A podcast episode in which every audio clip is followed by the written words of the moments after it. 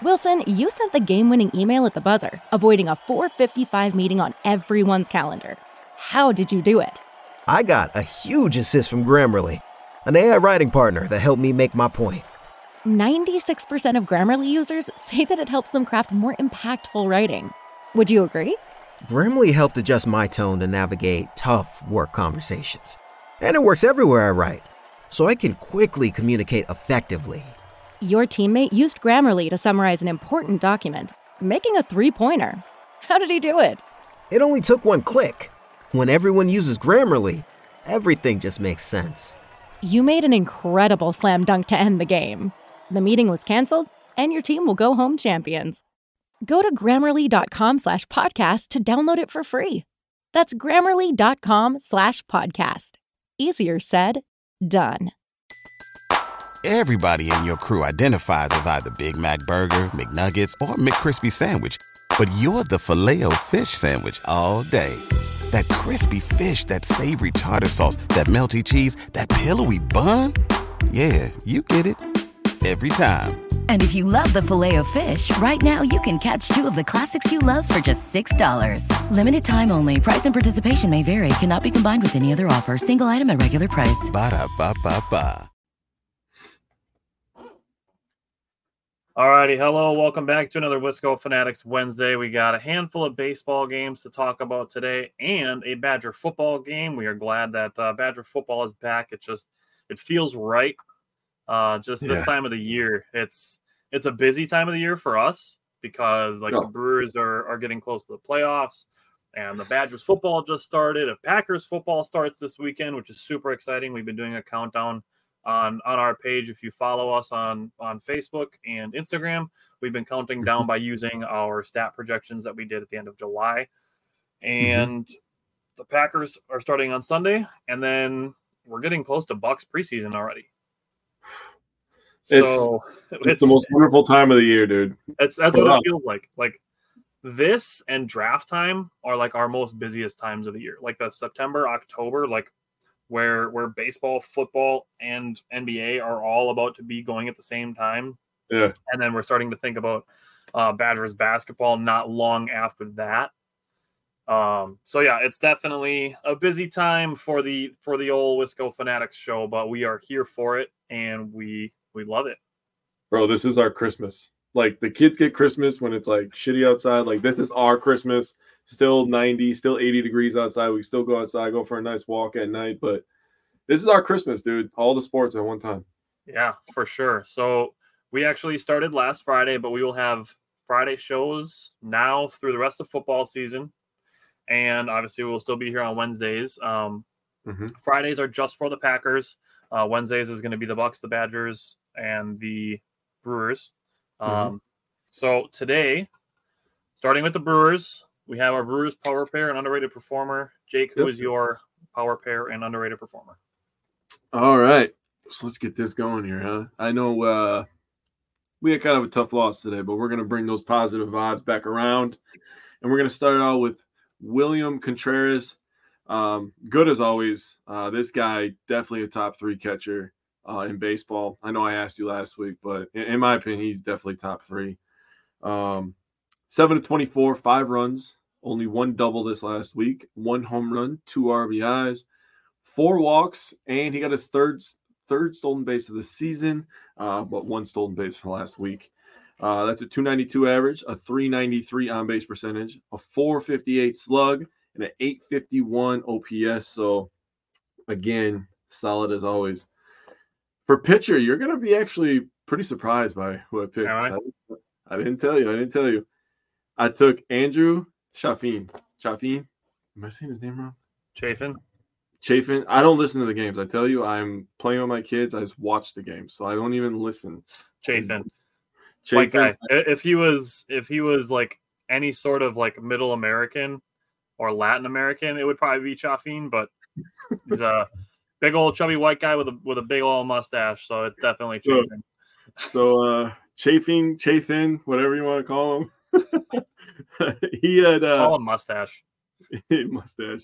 He played three games this last week. He led all the bullpen with three innings pitched. He only gave up one hit, one walk. He had two Ks, and he won a game. So that's a zero ERA and a zero six seven whip. And I know that a lot of Brewers fans have kind of been on his case, but um, he actually had a really solid week and starting to put some things together. Hopefully that's a sign of things to come. Can I can I give you like a comparison to how I feel about him? Um, he's he's having kind of like a like a Tyrone Taylor esque like bounce back. That's how I, I feel about it. Because like like I was basically done with him. Yep. And now he's strung a few good appearances uh in a row, which I which I appreciate and is obviously good for the team. So I'm obviously going to continue for that or to continue cheering for that to be the case. Hold on, real quick, Taylor. Don't dodge me in Madden, bro. You're saying invite you. Don't dodge me. I'm gonna I'm gonna play you this weekend. We're gonna we're gonna set some up maybe Saturday night. Um, my UP is Andruw Monasterio, seven of 21, one run. He had his first career triple, which was today. Mm. Uh, one RBI and a walk. It's a 333 average, a 364 on base percentage, a 429 slug, and a 729 OPS. So he's just been rock solid. And the reason that I picked him for that is because of the news of Josh Donaldson getting signed, kind of putting some pressure on him, and he responded very well, in my opinion. So uh, shout out to Monasterio. I'm glad you brought up the Donaldson signing. That's a that's a good mention of that for him to pick up his his play when they when they did that. I don't think you know who you're talking to, Taylor. You better you better watch your tone, bro. All right, for my power pitcher, I went with Brandon Woodruff.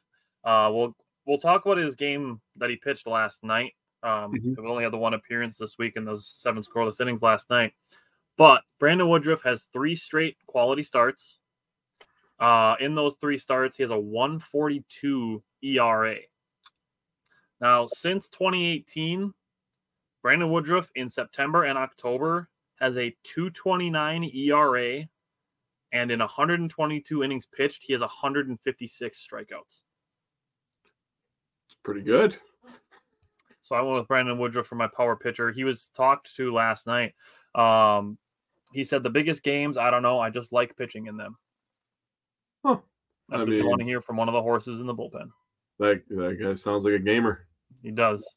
Yeah, Steve was echoing your your um your feelings on the uh, Andre Monasterio pick with the Donaldson move. Same same wavelength, Steve. I like it. Um, for my power position player, I went with Mark Canha. He was two for three again today. Uh, his hit streak is up to six, and he has hits in 10 of the last 11 games. Uh, he's been on base in every game that he's played since August 16th. That is 19 straight games that he's been on base. Yeah, damn. Um, so over the last week, he batted seven for 17. That's a 412 batting average. Um, three of his seven hits were for extra bases. He had two doubles and a home run. Uh, he also mm-hmm. got hit by a pitch and drew two walks. So his on base percentage was 500. He was on base 10 out of 20 times and only struck out four times in the last week. I mean, that's very solid. Um, yeah, I'll definitely take that all day for a guy who's being paid to play for us by another team. Uh, and then for my underrated performer, I went with Carlos Santana. So I put both of the Brewers trade deadline guys in my power pair and underrated performer. Uh, Santana was five for 22 over the last six games in the last week, which is a little, that's a little bit of a slump, which is a little rough, but that's what makes him an underrated performer. Somebody just looks at his stats from the last week and says, oh, he was five of 22. That's like a 240 batting average. He does have hits in 13 of the last 14 games. I like so it. he has been pretty solid lately. It's just cooled off a little bit since his hit streak ended.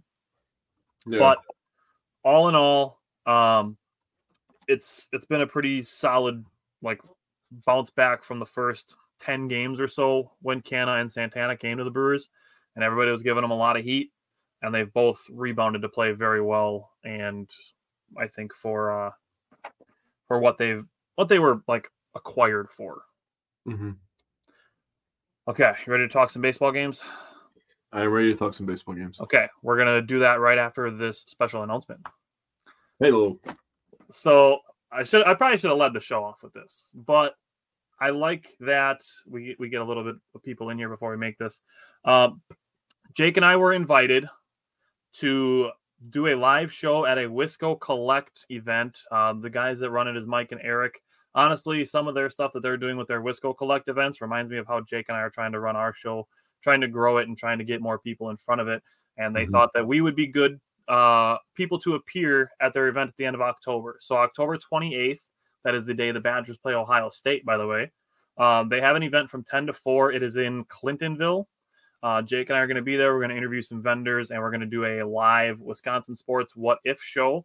Uh, we have four Wisconsin sports related what if questions planned uh, that will it will be live just like the regular shows, but we'll also be in person to see if uh, some people want to walk by and give their inputs on it. But um, excited to work with the guys at Wisco Collect. Uh, they seem like really cool dudes, and they Yeah. actually invited Jake and I to go to the Brewer game with them on Monday. So Jake and I will be at Monday's Marlins game, uh, just five rows behind the dugout. So very, very excited for that, and and thankful to the guys at Wisco Collect. We're excited to to be hanging out with them on Monday. They seem like cool dudes from the time that we've spent talking to them. So October twenty eighth, mark your calendars. It's a bonus episode, and it should be a good time. Yeah, so we'll, we will be live Wednesday, Friday, and Saturday that week. Gonna be And some good Bucks stuff. and the Bucks first game is that Thursday. yeah. Oh my God. So What we're a gonna have a. Bucks primer that like probably that week. We could probably do it the day before, but Yeah. yeah. It's like you said, it's our Christmas. It's all the seasons coming together right now. Gotta love it, dude. Seriously. Keeping us busy for sure. Yeah, sure. All right. So let's start with the first game of the Phillies series. When we get to the end of all of this week's games, I have a wild thing that I have to tell you about all the games this week. So, Now I just want to power through them. I mean, if that's what you want to do, let's do it. But yeah, you're gonna be you're gonna be shocked when I tell you what the deal was with this week's games. Uh oh. Oh no, I'm ready now. I don't even want to do this anymore. I just want to hear that. You son of a bitch. Just trying to get you excited. God damn it. Well, let's start with this game. Freddie Peralta started this one. Uh, six innings pitched, two hits, one earned run, and 10 strikeouts. I mean, what else do you expect uh, from the guy that was a, a pitcher of the month, right? In August. He was pretty Yep. damn good in August, by the He was way. amazing. If you didn't see his uh, total numbers and his averages, they were disgusting. Um, I can bring them up after this game. Yeah. Um, Hoby Milner, one inning pitched, zero hits, zero earned runs, zero walks, and one K. That's what he does. Payamps gave up a home run in this one, but it's all right. It's gonna happen. Um, you know, in the moment, I get a little irritated myself, but then you know, when you take a step back and you kind of evaluate things, you realize that it's gonna be all right, and he's been very good for us, very Yep. consistent for us the entire year.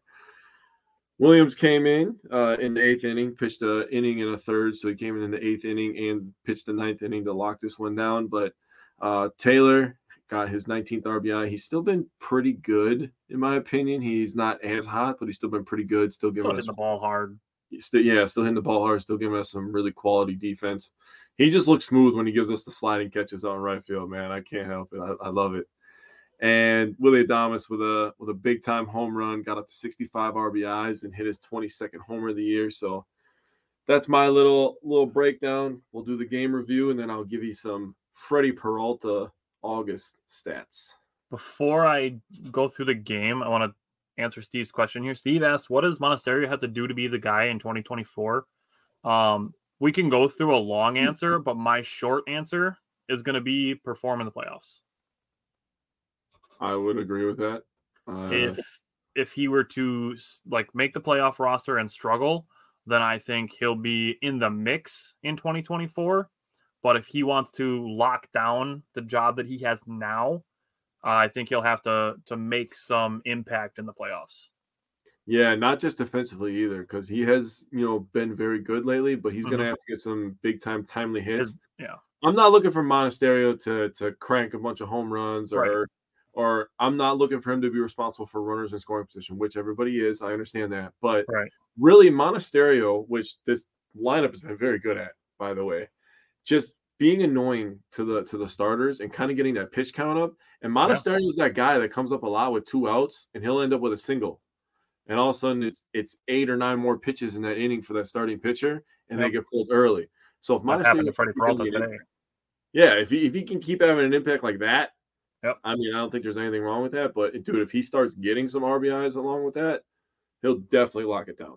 Yeah, Yeah. I mean his his OPS in August was pretty rough. Uh, and that's what prompted the Brewers to sign Donaldson. And now Mhm. he's kind of bounced back. Um, and Taylor asked the question that kind of ties in next to it, which is he wants them to give Brian Anderson more opportunities. And Craig Counsell said they're going to put the best players on the field that give them the best chance to win. So I don't know if it's a coach's decision to not play Brian Anderson or if there is still some lingering injury concerns uh, with Brian Anderson having had a bad uh, having a bad back this season and in the past that have cost him games. So it's I mean Brian Anderson is a guy to, to keep an eye on. Um, assuming the Brewers make the playoffs, which I'm I'll I'll go out on a limb and say I think is going to happen. Uh, I don't know that Brian Anderson is a lock to make the roster. Um, Josh Donaldson was signed on the last day to be playoff roster eligible. So if Josh Donaldson starts raking in AAA, it would not shock me at all for Josh Donaldson to get the playoff spot over Brian Anderson. He's got more experience, and that was one of the reasons they brought him in. dude. Honestly, very high Q move, high IQ move. You know, by Arnold to, to get Donaldson, a guy who's struggling in New York. Obviously, we we understand all that. But a guy who's also a former MVP, a lot of playoff experience. Yep. So you add those two things in there, and it's hard not to look at that and then look at what you have. And I'm not I'm not at all throwing shade at Monasterio. He's been tremendous for us. Brian Anderson had gold glove level defense before he got injured. Um, but I mean, if you can have a guy that can come up there with some power and just give you some more power, and like I said, he he played in some big time moments. It's going to be hard pressed to not put that on your roster, right? Yeah. Yep, I agree with you. Um, that's a it's a full context thing, really, and it's Mhm. and we love Brian Anderson. Like Yeah. he's he's done some awesome things for the Brewers this year. It's just uh, the health is kind of unfortunate, and then just a little bit of underperformance from what you would expect from him from batting. Yeah, just a little bit higher average, honestly. Right. So yeah, it's not not anything like us dogging Brian Anderson by any means. It's just Yeah. if there's guys that are performing better, they're going to get the playing time. Yeah, can't let this pitching staff go to waste, man. Yeah. All right. So uh, all credit to Kyle Schwarber. He put a good at bat together in the top of the first inning of this game. An eight pitch at bat. He caught a hanging uh, breaking ball from Freddie Peralta to hit a leadoff home run. Uh, Mhm. Freddie Peralta went one, two, three after that. In the bottom of the first inning, Carlos Santana put together a good at bat. He had a 10 pitch at bat, uh, got a single that extended his hit streak to 10. Uh, skipping up to the top of the third inning, uh, Freddie Peralta had six strikeouts through the first three innings of this game. Yes, sir. Uh, Freddie was dealing. Uh, um, top of the fourth inning, two more strikeouts. Bottom of the fourth inning, William Contreras led off with an infield single. Trea Turner made a nice play on it to keep it in the infield. Uh, that extended William Contreras' hit streak to 11. Santana got his second hit, a single. Sal Frelick hit a rocket to center field that was caught, and then Willie Adames gets the little extra charge that Sal Frelick was missing to put the ball over the fence to make the game three to one. Um, that inning, so listen to the exit velocities from the Brewers in the bottom of the fourth. Not all of these were hits. Some of them were outs. Some of them were lineouts. But William Contreras' single was 109. Carlos Santana's single was 97. Sal Frelick's flyout was 97. Willie Adames' home run was 105.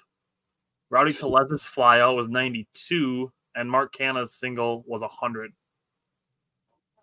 Jesus Christ! That was all in one inning. That's how hard the Brewers were hitting the ball against the Phillies in the first game. wow. All in the fourth inning. Um, going to the top of the sixth, Freddie Peralta settled in very well after giving up the leadoff home run. Another one, two, three inning for him. He retired the final 11 batters that he faced. Yes, sir. He was very good.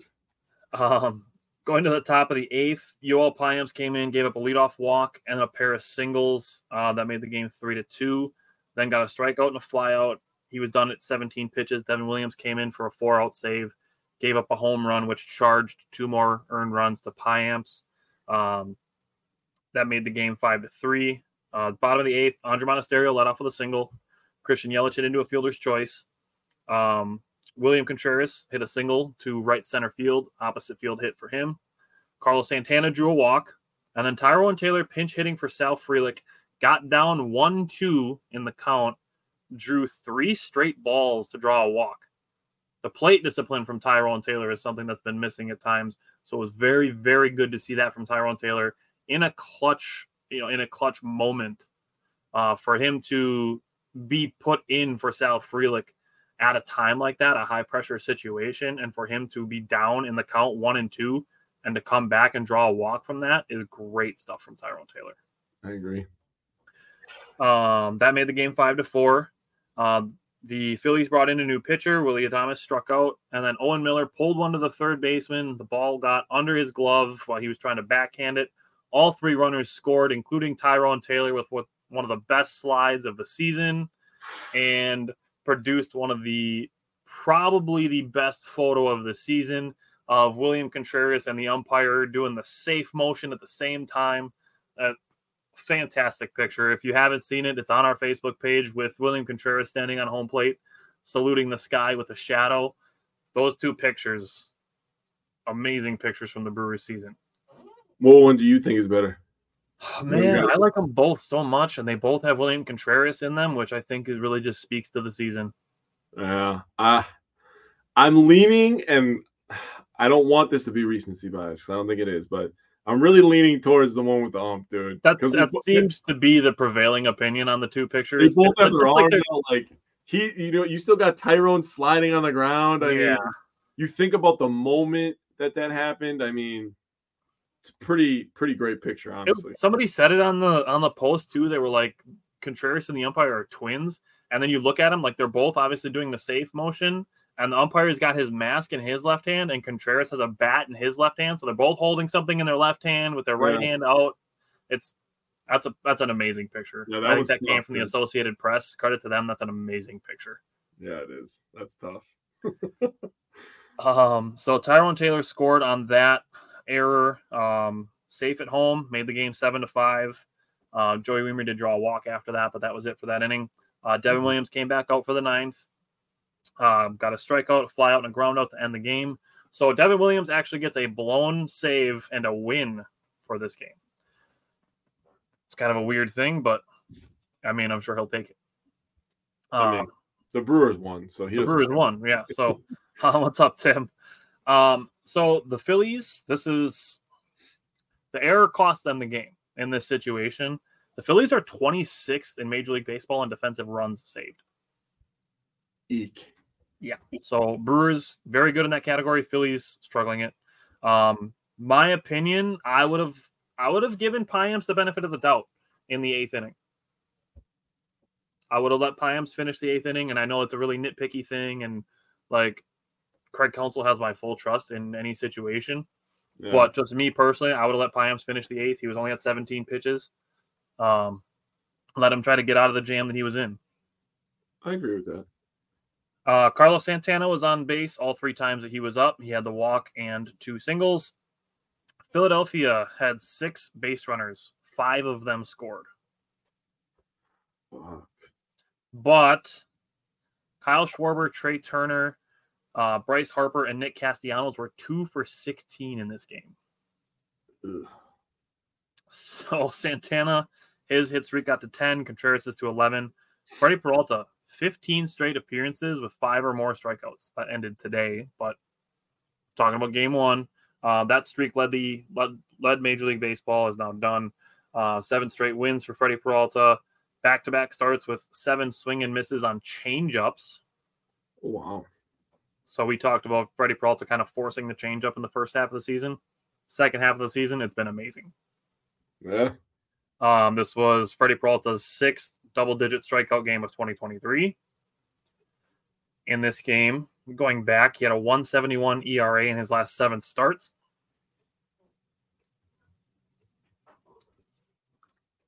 And then I just want to talk about William Contreras. Okay. Can um, I can I give my my Freddie stats real quick? For, I'm still I'm still on the same. Oh yeah, I guess yeah. Do Freddie. I was just talking about Freddie. Talk about Freddie. Okay, uh, just to kind of keep it all in one thing here, but yep. Uh, his stats for the month of August, where he won NL Pitcher of the Month, he was he had a five and zero oh record, a two ten ERA, he had thirteen point eight K per nine, which is disgusting, Nuts. and a zero point nine zero WHIP. Damn. Imagine a whole season of that, dude. Oh, you just like hand him the Cy Young for real, dude. So yeah, hey, um, yeah, he's he's been amazing, and even today, not bad. No, Um, two things I want to say about William Contreras before we talk about game two. One, he is the first player since Christian Yelich in 2018 to have three double digit hit streaks in the same season. Holy shit. And the other thing, he just looks like he's having a great fucking time being a brewer. He does, dude. I can't like I like he doesn't post on social media a lot, but just watching him play, watching him interact with his teammates and things like that, like William Contreras just looks like he's happy to be here, and I fucking love that from him. So I wanted to call that out and appreciate it. I uh I told Chantel if I ever got another Brewers jersey, it would have to be Contreras, dude. Like he's a stud. You don't want a Willie swag, Peralta dude. jersey? What's that? I said you don't want a Willie Peralta jersey. No, no, no, no. Willie Peralta jerseys. Yeah, Contreras, he like he just looks like he's having a great time being here. Yeah, I agree. All right, what stood out to you from game two? Well, we found out who the pitcher was because it was a mystery last Wednesday when we were talking about it, and it was Colin Yeah. Rea. And I actually like that decision. Um, they only let him go four and a third. I thought he could have went a little bit longer, but uh, four and a third, three innings pitched, uh, two two earned runs, zero walks, and six Ks. This game was on FS1, by the way. So Yep. the state of Wisconsin owned FS1 for about six hours. Uh, so that was tremendous. Uh, Chafing, I'm gonna call him Chafing forever now. Chafing had an inning pitch, two hits, zero earned runs, and a K. Uh, Megill, uh, Trevor Megill, uh, he's been he had an earned run, but dude, he's been striking everybody out. Yeah, seriously. Yeah, So inning, inning and two thirds, he had five Ks, uh, one walk, and an earned run. Uh, Hoby Milner faced his one guy. Like uh, they use him like that every once in a while, and then Counsell will throw him out there and be like, "Throw two innings for us," and I'm just like, "Whatever, I'll take any Hoby Milner I can get because I love that guy." yeah. Uh, Elvis Peguero only two hits in his two thirds of an inning pitched, and Devin Williams was uh, gave, gave up a run, but uh, one walk, one K. But he was Devin Williams. Love love Devin Williams. He would be a jersey I would get too if if we could re- re-sign him to a long term deal. Um, RBIs in this one was Santana with two. He's up to seventy now. Yelly sixty nine. Nice. nice. Canha 45, Taylor up to 20, and Turang got two of them. He's up to 31 now. Santana had a home run in this game, obviously. Yelly, Canha, Taylor, and Turang all had two out RBIs and runners in scoring position. The Brewers were five for eight. No Nice. No secret why they won this game, right? That's amazing. That's not Mhm. even nice. That's amazing. Five of Yeah. eight. That's of eight. that's rock star level. I agree. That's that's nuts. Five of eight, dude. So again, same thing as the day before. Schwarber got ahead in the count, and then back-to-back days led off the game with a home run. Um, Yeah. Trea Turner followed out with the first pitch single, stole second, but uh, Colin Rea got Bryce Harper to pop up, struck out Castellanos, and then almost William Contreras almost caught Trea Turner at third base, um, but then Rea got a fly out to end the inning. Into the top of the second, the Phillies went strikeout looking, solo home run, fly out, strikeout. So pretty clean inning from from Colin Rea there. Uh, Mhm. Bottom of the second, Mark Canha with a one out ground rule double.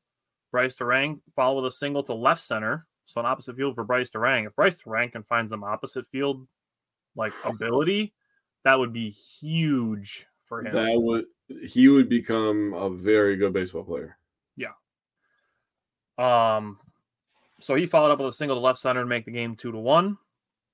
Uh, with two outs, Brice Turang stole second base, and then Tyrone Taylor on a 2 2 pitch rips a double over Schwarber's head, made the game 2 to 2.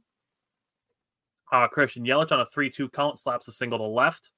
Uh, Tyrone Taylor scores that made the game 3 to 2. That's Christian Yelich's 69th RBI that you brought up. Uh. Christian Yelich got to second base on the throw, and that was it. Uh, top of the third, a one-two-three inning for Colin Rea with two strikeouts. Um, Rea had 12 swing and misses through three innings. Damn. So he's got strikeout stuff. He's got the capability for it. That's why I don't understand Um, why they didn't let him go a little longer, but whatever. I I agree with pulling him when they did. Just I mean, you don't want to have to like try to force him to go through the third innings. Yeah, Like, Pretty much any lineup is very time good. Has pulled a starter this year, I've been like okay with it. Yeah, Because I'd rather have you pull him a half an inning early than half an inning too late. Yeah, we see what happens when the, the the Facebook comments go crazy. Foreshadowing on that, by the way. Yeah, yep. so top of the fourth, one, two, three inning for Colin Rea again, including his sixth strikeout of the game. Bottom of the fourth, Mark Canha had a good at bat to start the fourth inning, an eight pitch leadoff walk. Uh, Brice Turang should have walked two, but was called out on strike three. Uh, Andruw Monasterio followed with a single up the middle, and then Tyrone Taylor grounded into a double play, which would have produced a run if Brice Turang hadn't gotten called out on a bad pitch. But top of the fifth, Colin Rea gets the first out. Sal Frelick made a jumping catch on, on a deep liner, and then Chafin came in uh, with three straight lefties coming up to bat. That's why I think Colin Rea was pulled. I agree. A bunch that. of lefties coming up. Yep. Um, so Chafin got a ground out and a strikeout to end the fifth. Bottom of the fifth, William Contreras had a one out double down the left field line, uh, extended his hitting streak to 12. Santana followed his by extending his hitting streak with a home run to the Toyota territory. Uh, John Smoltz talked about this with Carlos Santana about seeing everything a pitcher has and how that can benefit you. So when we talk about the Brewers seeing tons of pitches and going deep into at bats, they're essentially getting to see as many pitches as the pitcher is going to throw to you, and you're getting to try to see basically all of his arsenal in one at bat. Yep. Arm speed, arm angle, spin Right. on the ball. Right. The release point too is one of those things where like sometimes guys have higher or lower release points with different pitches. Yep. That's what can help guys identify pitches at the plate. So I am actually glad he brought that up. So I had to put that in my notes. Um, Carlos Santana proved him right on a 3 2 count. That made the game 5 2 Brewers. Um, right after that, Willie Adames worked a four pitch walk with two outs. And Aaron Nola was done after Mark Canha put a double in the right center gap. That made the game 6 to 2. Nice. Brice Turang followed with a single, scored Canha that made the game seven to two. And then a ball fell into left field in front of Schwarber. Andruw Monasterio gets credit for a single, kind of a no man's land situation. Um, Brice Turang got to third, and they ended up stranded there, first and third. Mm. Uh, top of the sixth, Chafin gets the first out. Um, Schwarber popped up, and then Trevor Megill came in. Uh, Trea Turner puts one on the first pitch right into the beer pen, made the game seven to three, but then followed with two strikeouts against Bryce Harper and Nick Castellanos. Hell yeah. So, I mean, for Trevor Megill to come in and like I talked about this during the Padres series about like one, two, three batters to face in a row, any combination of the first four batters in the Phillies order is among those. Yeah, Trea Turner's really good. Bryce Harper, obviously stud. Multiple And. Castellano, he can get hot, man. He's got power, opposite field power. Yeah. Big, big, strong guy. Yeah, and Schwarber as their leadoff hitter. So If any Schwarber combination of those wasn't batting 180, I would agree with you, but that guy just cranks homers. He's. I was gonna say he's still got like 35 homers. He's got 39. okay. Even better for him. Yeah. That batting average sucks, but I mean, you basically know if he's getting a hit, it's going over the fence, I guess. He's not even good on defense, dude. He has like a fucking paper thin vertical, but the guy just hits home runs. That's all I want Rowdy to do. Like Rowdy, you can be average on defense. You can bat your 220. Just give me some home runs. That's all I Hit want. yeah. Yeah. um, back at the, uh, the top of the seventh, Trevor Megill came back out. The seventh inning went strikeout, double, strikeout, walk, strikeout. So Trevor Megill, like you said, he pitched an inning and two thirds. All five of the outs that he recorded were all strikeouts. I know. It's so stupid.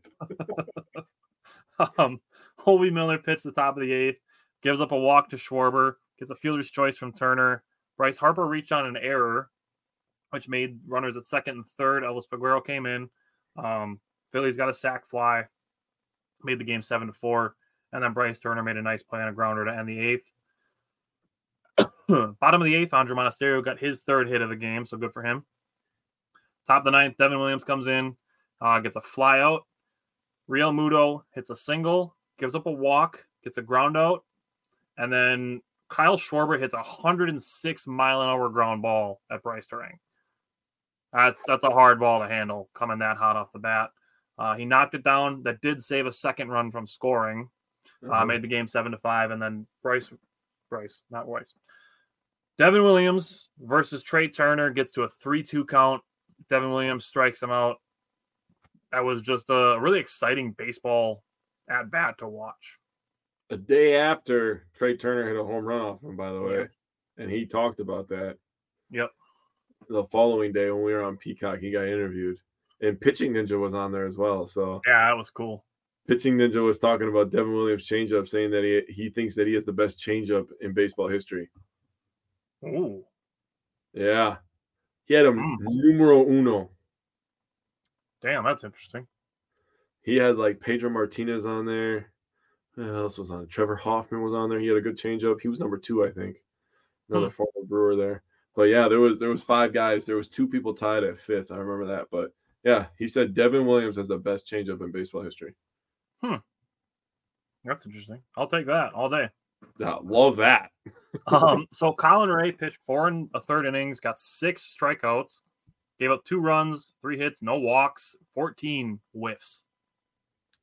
That's pretty Uh, damn good from a guy out of nowhere. That's a very solid, serviceable start. Um, Chafin bounced back. Seven of the nine starters had at least one hit. Eight of the nine starters were on base. Um, Contreras and Santana extended their hitting streaks. Um, Brewers made Aaron Nola work. Aaron Nola only got through four and two thirds innings and gave up seven earned runs. The Brewers had scored five runs total in their last four matchups against Aaron Nola. Yeah, I was a little worried about Nola and Zack Wheeler, to be honest with you. Yeah, they they needed to rock him. That's that's really good for them. Uh, that was their eighth straight win at home, averaging over seven runs a game in those eight wins. And then this also gave the Brewers a series win over the Phillies. So if for some reason the Brewers were to end up in the wild card race, they do have a tiebreaker over the Phillies, which does benefit them a little bit. Good. Um, also in those eight games, those eight home games that straight that they won straight, Mhm. uh, the Brewers batted around in five innings during those eight games. So that's cool. all right. Let's go to game three. So Wade Miley started this one, and he was absolutely dominating them until he hit a wall. Like Until he wasn't. quite, quite literally hit a wall. Um, still gave us six and a third. Uh, this is the ninth time this season that Wade Miley has gone at least six innings, so it's good.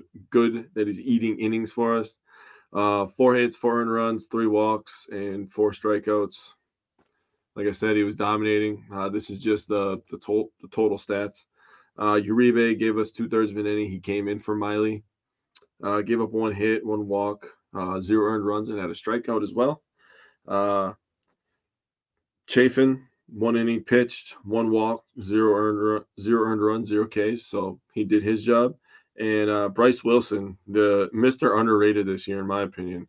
Uh, one inning pitch, one hit, no earned runs, a walk, and a strikeout. I mean, the guy is pretty damn solid. He'll he'll have a he'll have a bad outing every once in a while, but for the most part, he's been pretty damn good.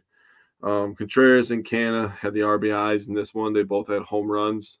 Uh, Canha's just just got over the wall, Mhm. and I want to talk about the the Peacock uh, showing because everybody was crying about it. First of all, I thought that was hilarious. It's like, dude, cost six bucks.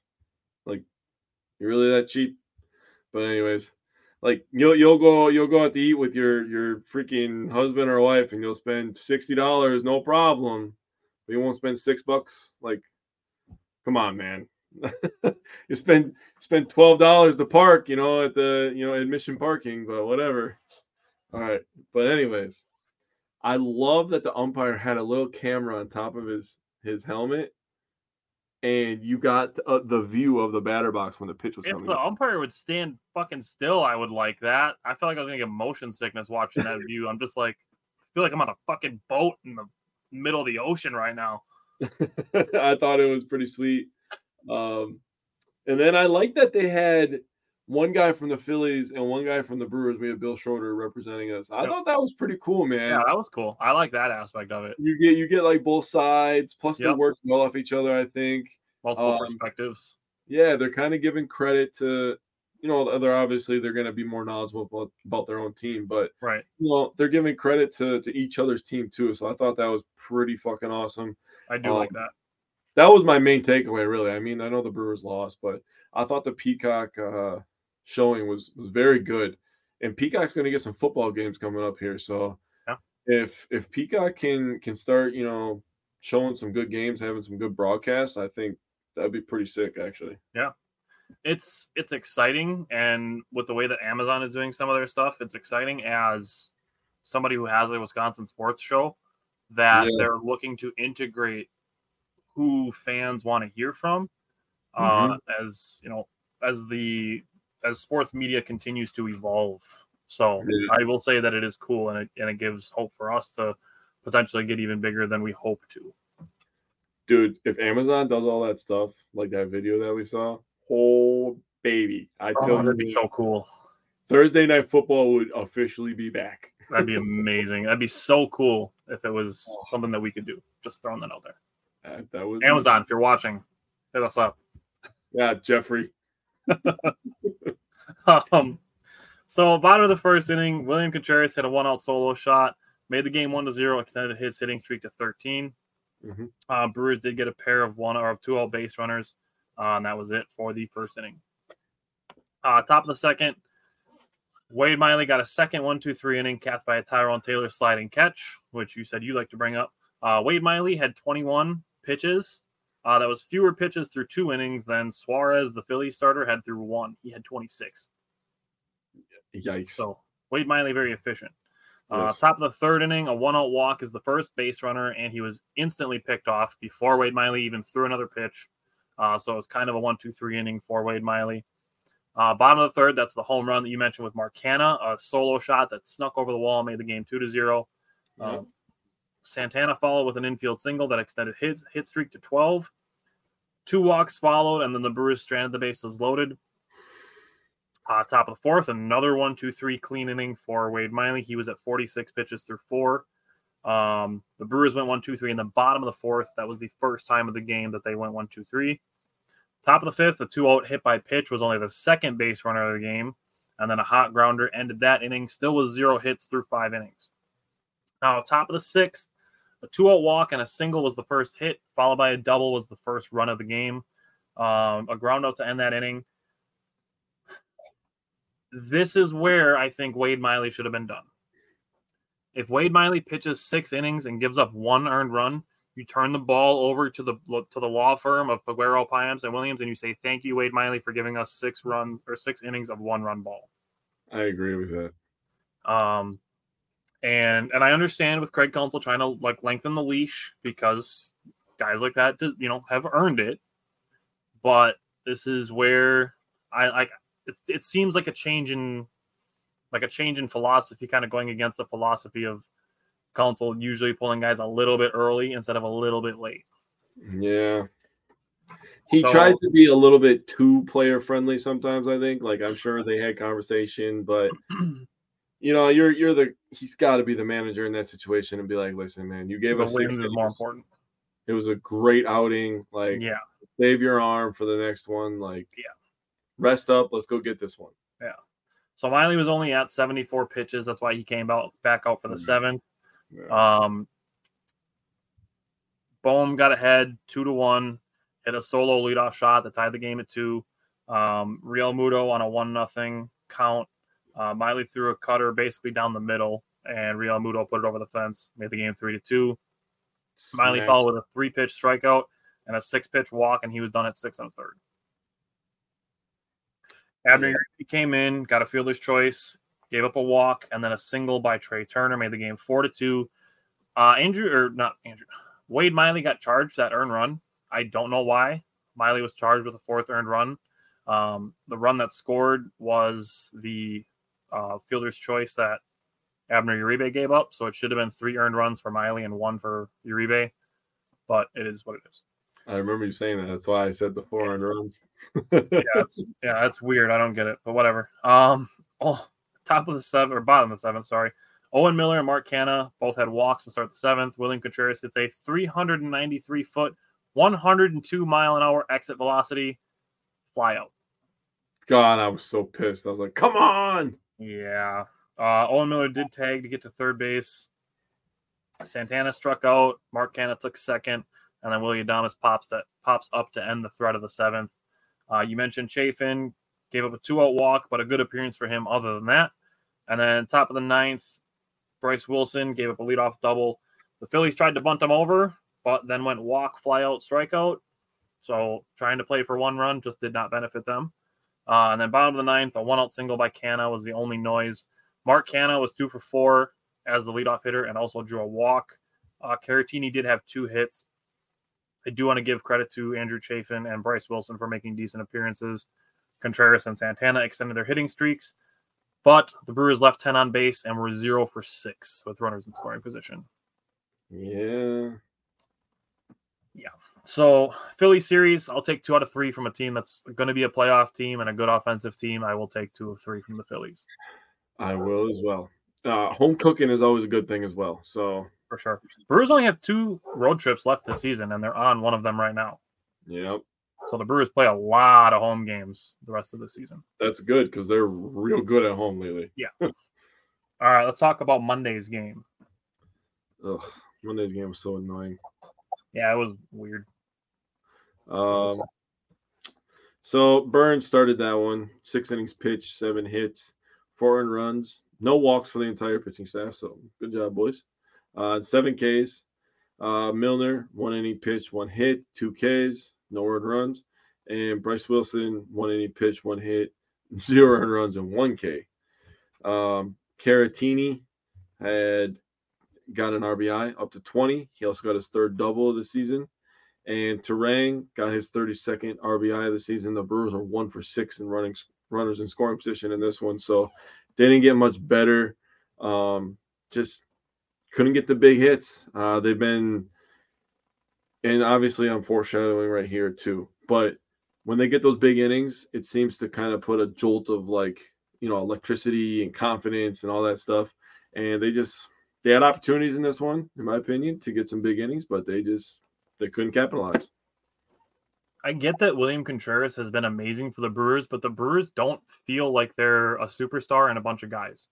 The Brewers yeah. truly feel like everything they do goes as a team. Like as one goes, everybody goes. As everybody goes, the one goes. Like they're all just really cohesive, which makes them an amazing team to watch sometimes, but it also makes them like a really big struggle, which is I think what ultimately like irks fans a lot. Yeah. But it's gonna it's gonna make for exciting baseball through the rest of September and October. Well, I'll tell you what. if you don't like this Brewers team, do not start watching on Sunday because that is exactly what you're gonna get this entire year. Yeah. I'm I'm not listening to any other opinions. We could have six wins, we could have eleven wins, we could have nine wins. Either fucking way, it's going like this. I promise. I truly believe there are scenarios that lead the Brewer or the, the Packers to winning three games, and there are pathways for the Packers to win like 12. I 100% I truly believe that that nine win fluctuation is all within the realm of possibility. I agree. Agreed.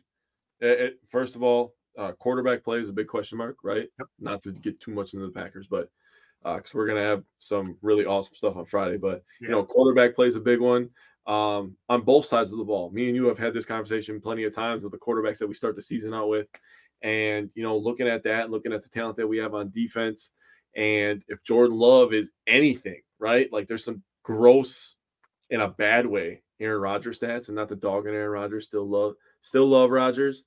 Uh, obviously not this season as much as seasons past, but 65%.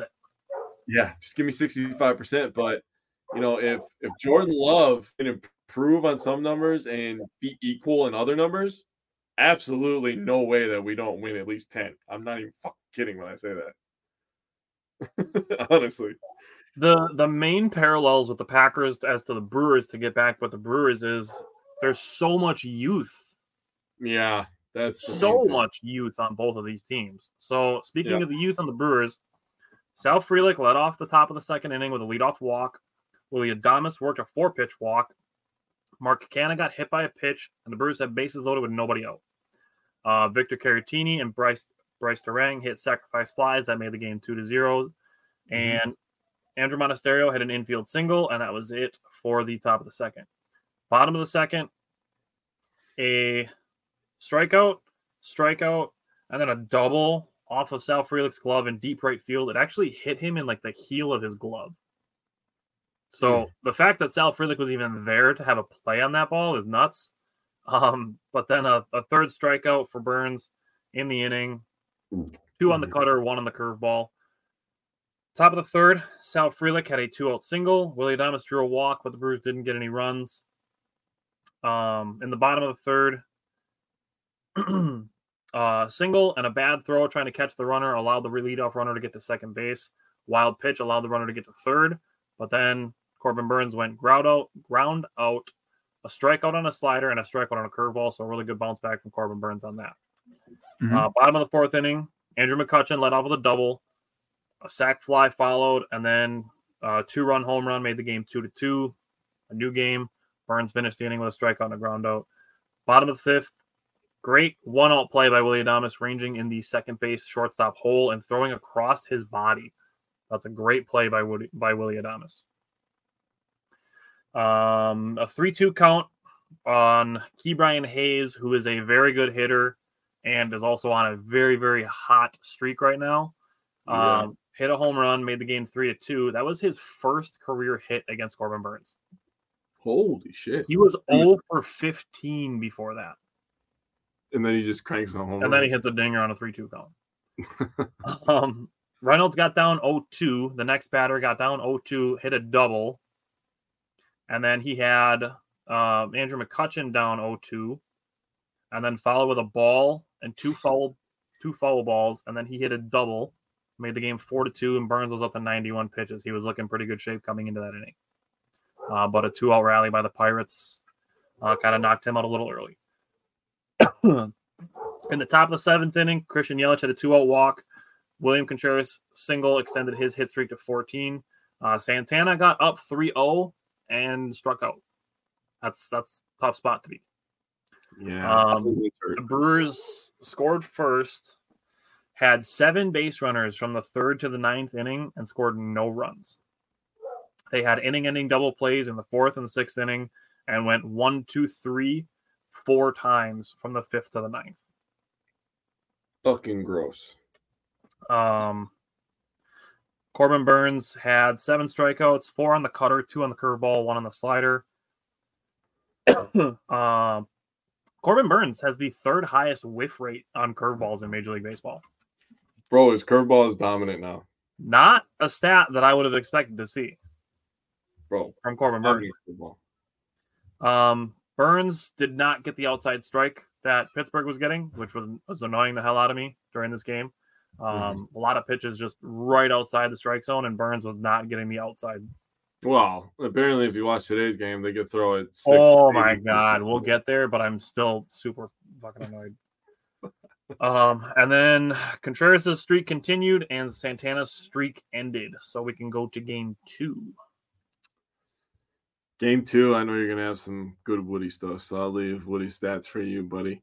Uh Chafin was very good in this one as well. Uh one inning pitch, one hit, zero earned runs, zero walks. Uh Clayton Andrews just uh roughed up again. It is what it is. Um he gave up three earned runs in five pitches, and Peguero came in, gave up two hits, but you know, blocking this one down. Santana, Yelly, Canha, Monasterio, and Turang all with RBIs. So, like you said, uh, that this next game literally proves what you said to be true, to be a fact. Uh, as one goes, everybody goes.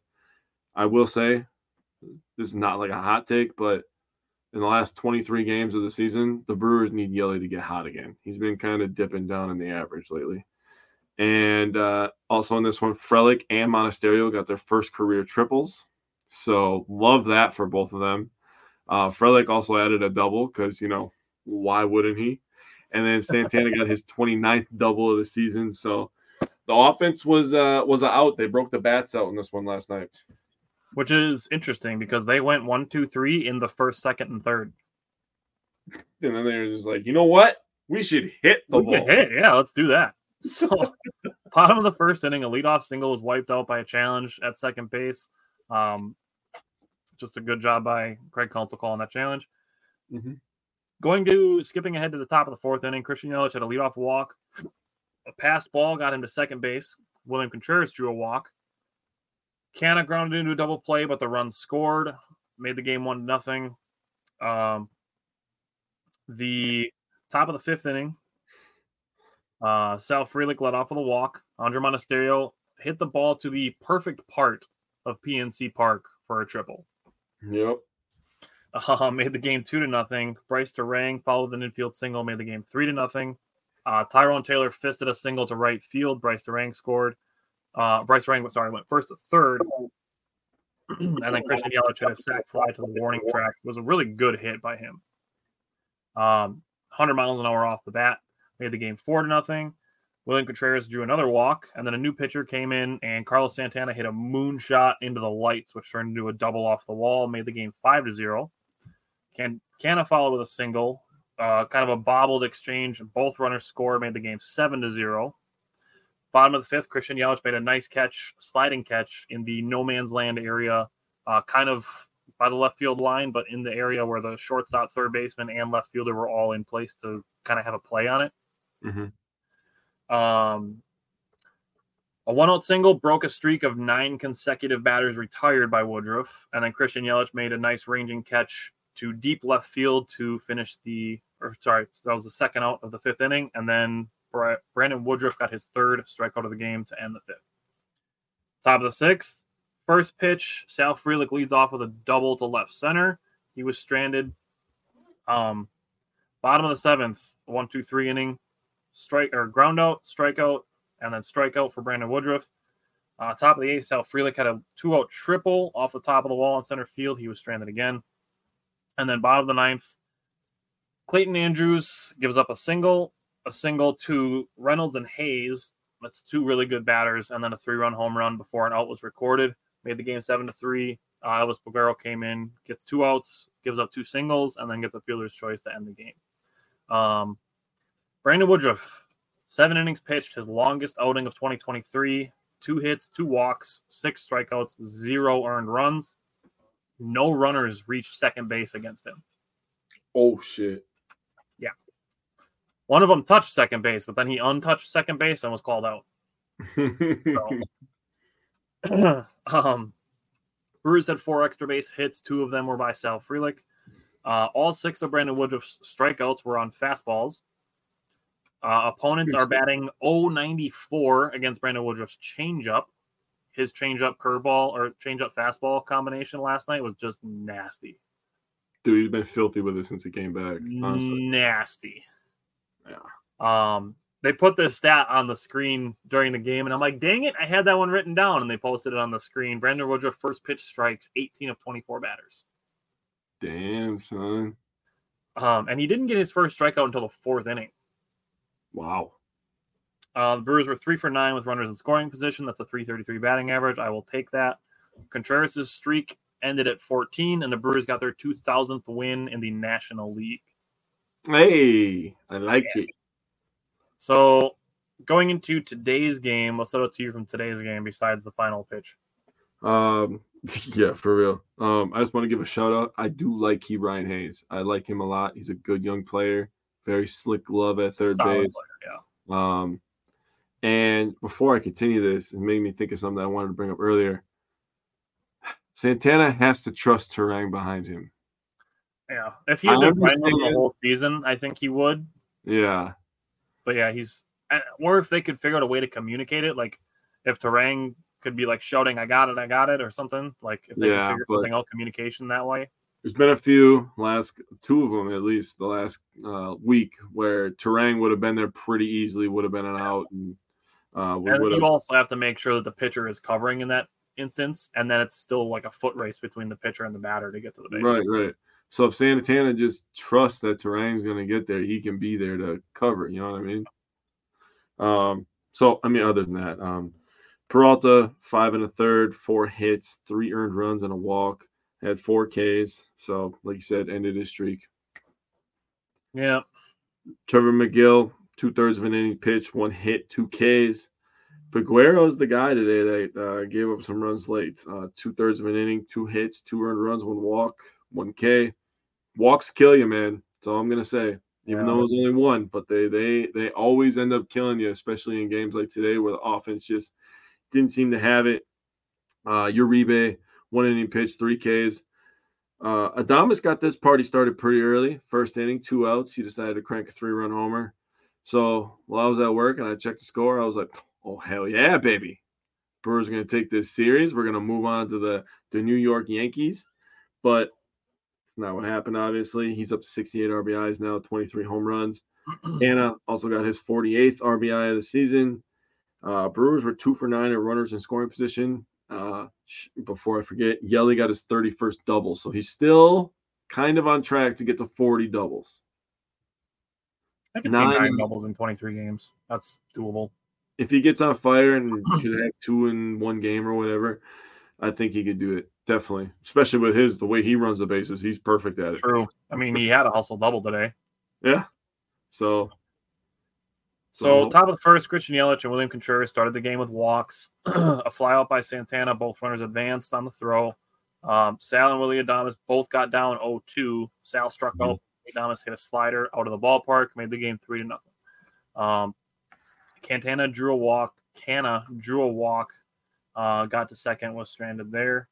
Uh, bottom of the first, Freddie Peralta, 10 pitches. The only thing that happened was a solo home run to Ke'Bryan Hayes, made the game three to one. You mentioned that that hustle double by Christian Yelich. Uh, both teams went one, two, three in the bottom of the second and top of the third.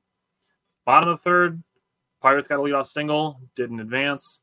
Uh, bottom of the fourth, a one out reach on error, didn't advance. Top of the fifth, William Contreras had a two out infield single, stole second base. He was stranded. Bottom of the fifth, a one, two, three inning for Freddie Peralta. He was at 75 pitches through three innings. So I'm like, Hmm. all right, cool. Freddie Peralta is cruising, felt good about it.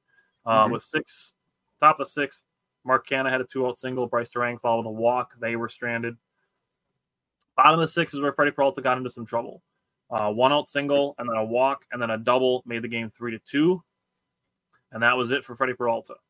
Um, Megill came in, gave up a single, made the game three to three, and then got two strikeouts. Basically, a new game going into the top of the seventh. Um, Brewers went one, two, three in the top of the seventh. not how you want to start. seventh, yeah. Bottom of the seventh, Elvis Peguero came in with one out, gave up a, a single that hit him on the foot, uh, and then a triple that made the game four to three. Brian Reynolds was intentionally walked. Um, Peguero struck out Ke'Bryan Hayes, and then Hoby Milner came in, gave up a single that made the game five to three, and got a strikeout to end the inning. Top of the eighth, Sal Frelick had a one out single.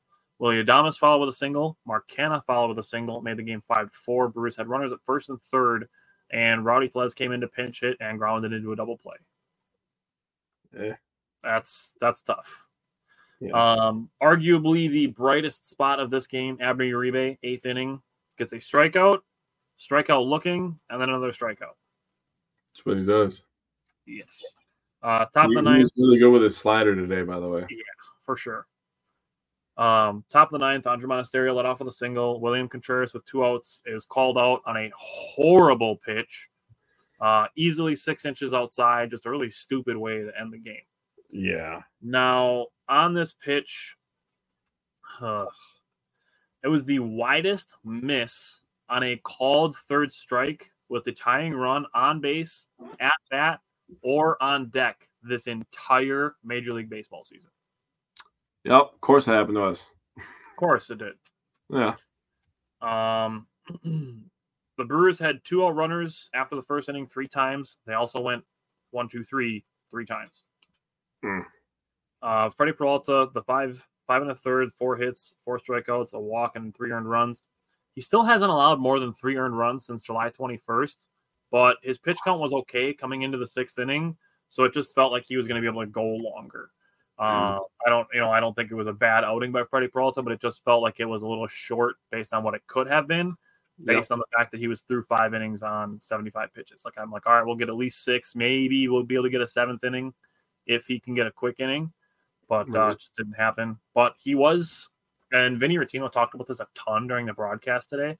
Is Freddie Peralta his ability to throw his fastball and changeup like four mile an hour differences. Like he can throw changeups anywhere between 88 and 92, and he can throw fastballs anywhere between 93 and 97. And it's not like a fatigue thing, it's like a control thing. Like he can control what speed he throws his fastballs. Like Yeah, that's crazy. one or two mile an hour. Uh, that's that's insane that he can do that. It's weird and it works so well. Like he wins pitcher of the month. Like that's Yeah. and it's weird because the opportunity is there for Corbin Burnes to win July pitcher of the month, Freddie Peralta to win August pitcher of the month, and the way that Woodruff is going, he could win September's pitcher of the month. We're gonna need one of them, and, and I'm I'm really hoping that Yelly can win like you know player of the month. That would be disgusting. Yeah, or Contreras. I mean, Yeah, yeah, uh, the Brewers with an offense is scary. yeah, they're they're they're a Um, little scary. Yeah, Abner Uribe, great work for him. He was working the corners and the edges beautifully for a guy whose only issue was control. Um, For him to be controlling his his pitches was was actually really really good to see.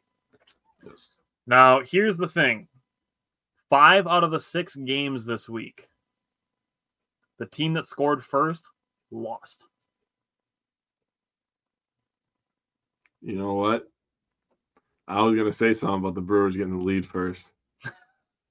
It makes a lot of sense because the Phillies scored first, first two games. yep. Brewers scored first in the third game. They lost. Yep. Brewers scored first twice in the Pirates series and lost.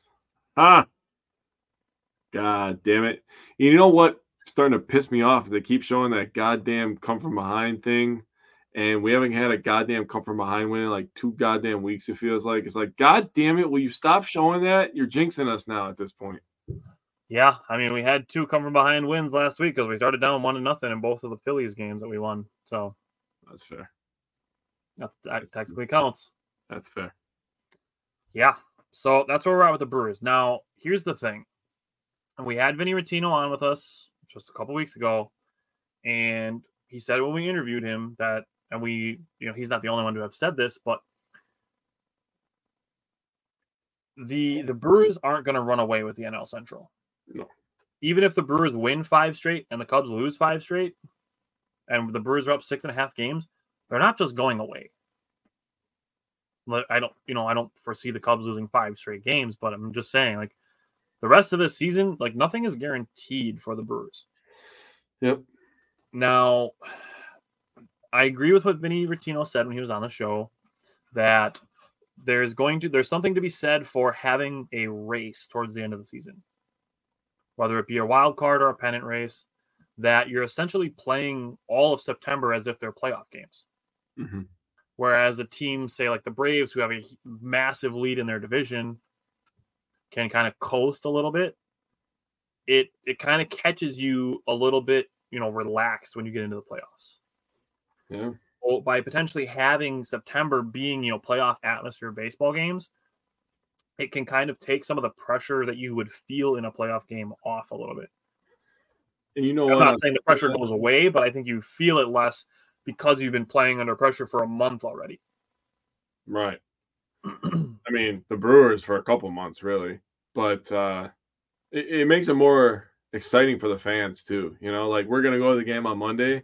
That game's gonna be fucking sick, dude. Like we're gonna be so close. Like we're in the middle of a playoff race. Like, Yep. The Marlins are trying to get into the wild card. Yeah, I love it. I love it, dude. It's gonna be high intensity. That's gonna be a playoff atmosphere, basically. Exactly. And that's the thing. Like there was a lot of whining on Facebook after today's game. Shocker. Yeah, shocker. Here's the thing.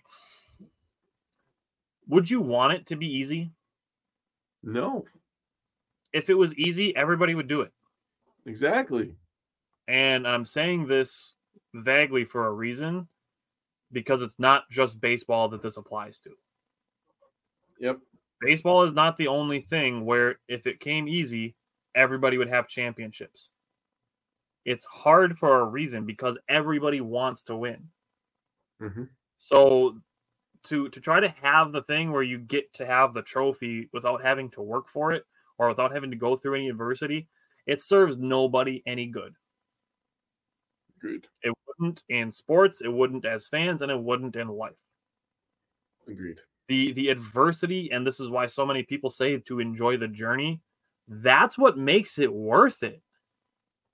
How often do we talk about the 2013 Bucks winning 15 games to making it feel like the championship just feels so amazing because we went through those hard times? Man, I I talk about that all the time, like almost every day. It feels like, dude.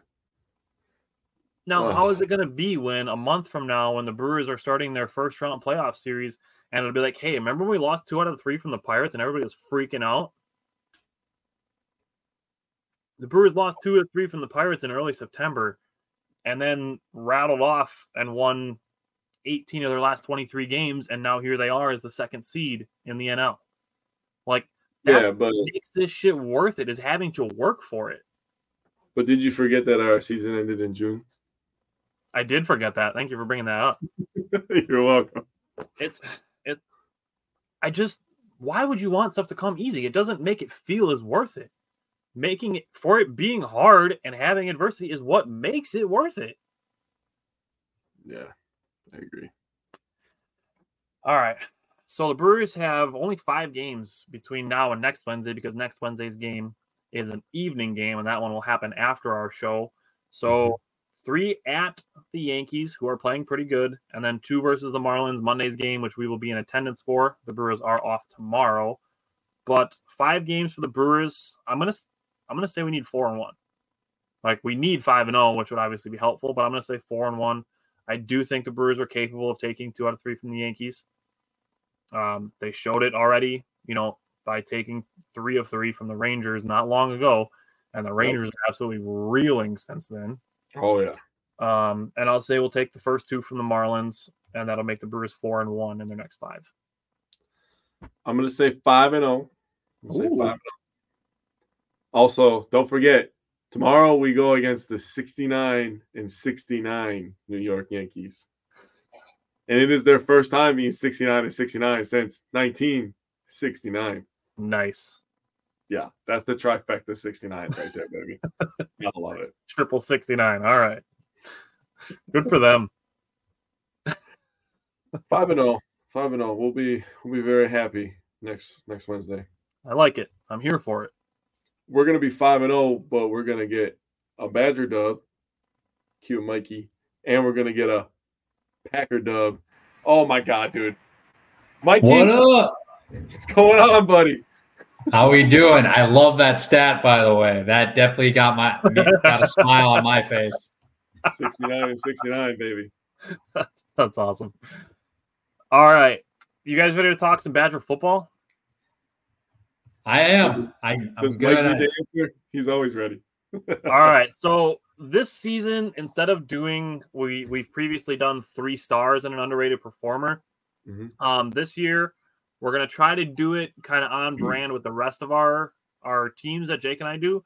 Um, with a power pair and underrated performer. So with the Badgers football season, we're gonna have essentially nine guys that we're gonna bring up a power pair from each of us, one on offense, one on defense, and then an underrated performer can be from anything. So Mike, as our Badger guy, who is your offensive power pair player? All right. I got to give first off, I got to give a quick shout out to I I was fortunate to go to the game this past Mm. Saturday. I got to give a shout out to that sold out crowd that was in attendance. Um you know, I kind of mentioned it to you guys in the chat. The student section was probably about 80 to 85% full uh, from what I could gather at the start of kickoff, which is pretty impressive considering, you know, what they're going through right now to try to get like Yeah, all the students there on time and everything. So I just wanted to throw that out there. Uh, the crowd was great. They're definitely working through some things with like they hired like a DJ of some sort in the stadium. So um, basically on like third or fourth downs, right? Instead of like listening to the crowd like it uh, like yelling, screaming or whatever, they were playing a DJ like right before the snap, which was kind of weird. That's something that you might see on Twitter come up, and it was it's it's been complaint like there has been complaints about that. So I, if you see it, you'll know what I'm talking about. But like uh, like I'll get right complaints into from- it. So. Complaints from like uh, like our fans or like complaints from like Buffalo. Yeah. Correct. Our fans. So instead, think of it as like third down, right? You want the crowd to get like noisy for sure. Instead of like that going on, there was like a D, there's music like blaring before instead. And you couldn't really hear like the crowd itself cheer that much, I guess is the best way to put it. Which it's something new. It's something that they're trying. And um, I guess it's just, I just want to throw that out there real quick in case you guys heard that. But um, no, that's Huh. just something I want to throw out there. Uh, but I'll. I'll get right into it. So, um, men, I, I thought this was really, really impressive. This guy, he's been kind of on, I don't want to say the back burner of, um, of Braylon here, but he's definitely, you know, once he first came into Wisconsin, he was the starter. And now he's, you know, he's kind of like that one two punch, so, to speak, second guy in line. But Chez Mellusi was my offensive player of the game. Um, you know, 13 carries, a buck 57 with two touchdowns.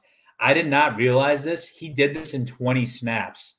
I that that caught me off guard at first. I'm just like, wow, I was at that game and wow, he did that in 20 sna- snaps, which is crazy. Um, Mhm. I would say, you know, the game was kind of like iffy going into the second half, but he was the one who definitely lit a spark under our offense and ran for that 89 yard touchdown score. Yeah. Um, yeah, pro, fo- fo- pro football focus 81.8. That's impre- that's impressive in itself as well. And I guess to to go along with with you know Chez's stats, uh, this this offense clearly, in my view, caters to to him, and I think you guys would agree.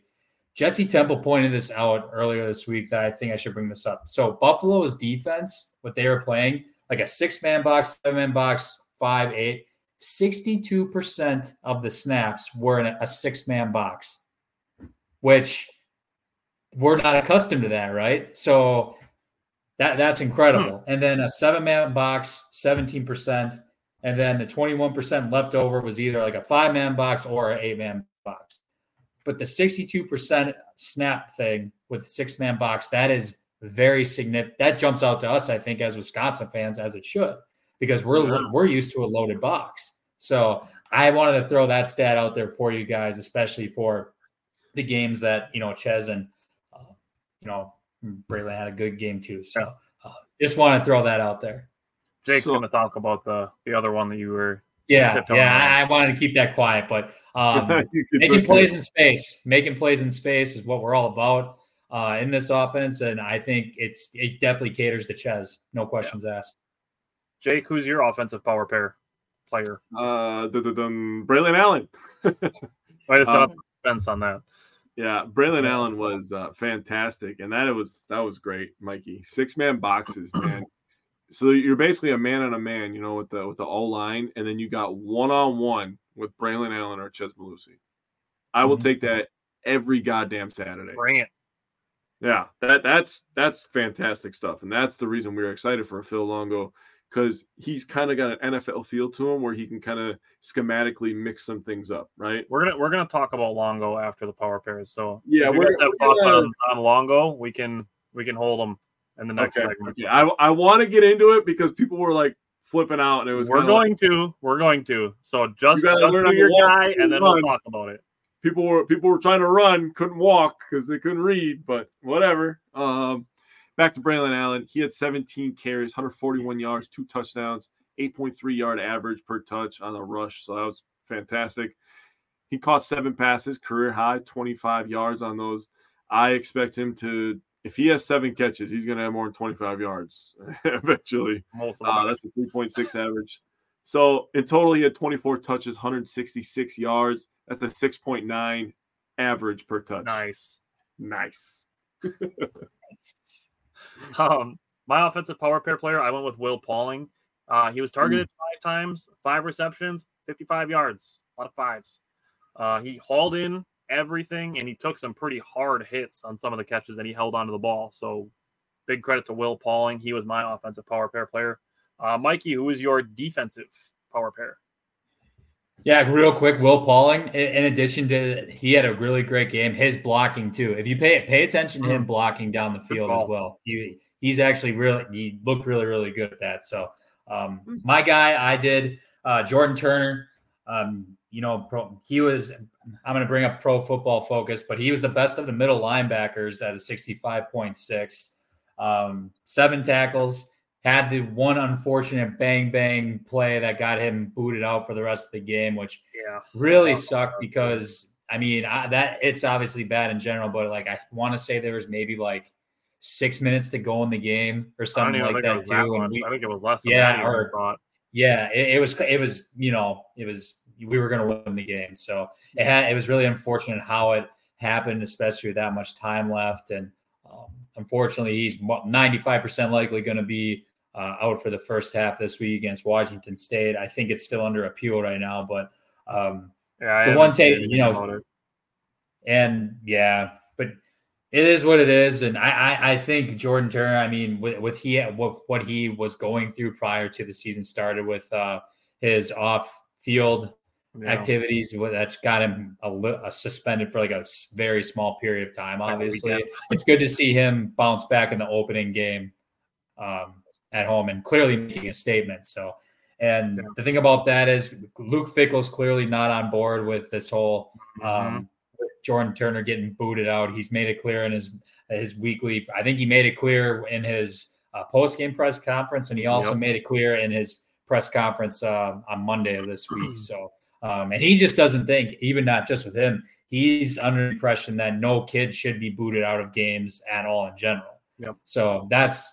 I- I'm sure, and you don't hear many coaches speak out about that, which is what I, I applaud Fick, Coach Fickell for uh, Yeah. doing that. So, um, no, Agree. great shout out, shout out to him. But um, no, Jordan Turner had a great game. I can't wait until he comes back for the second half on Saturday. We're definitely going to need him. He's gonna be juiced up, boy. Yeah. we get that that Nick Herbig second half that he had that what is that? I don't remember what team it was against last year, but he had like three sacks in the second half after having to miss the Remember first half. That was Yeah. crazy, bro. All right, Jake, who's your defensive guy? I took uh, Mikey's favorite player of all time, favorite Wisconsin Badger of all time, Hunter Wohler. um, dude, he was all over the goddamn field, single high. He he was in that linebacker basically. He was slot or star position. He was everywhere, flying around the field, making tackles. Definitely not afraid to stick his nose in there. He came into this game with a career 38 tackles total. He had 11 total tackles on Saturday alone. Damn. 10 solo.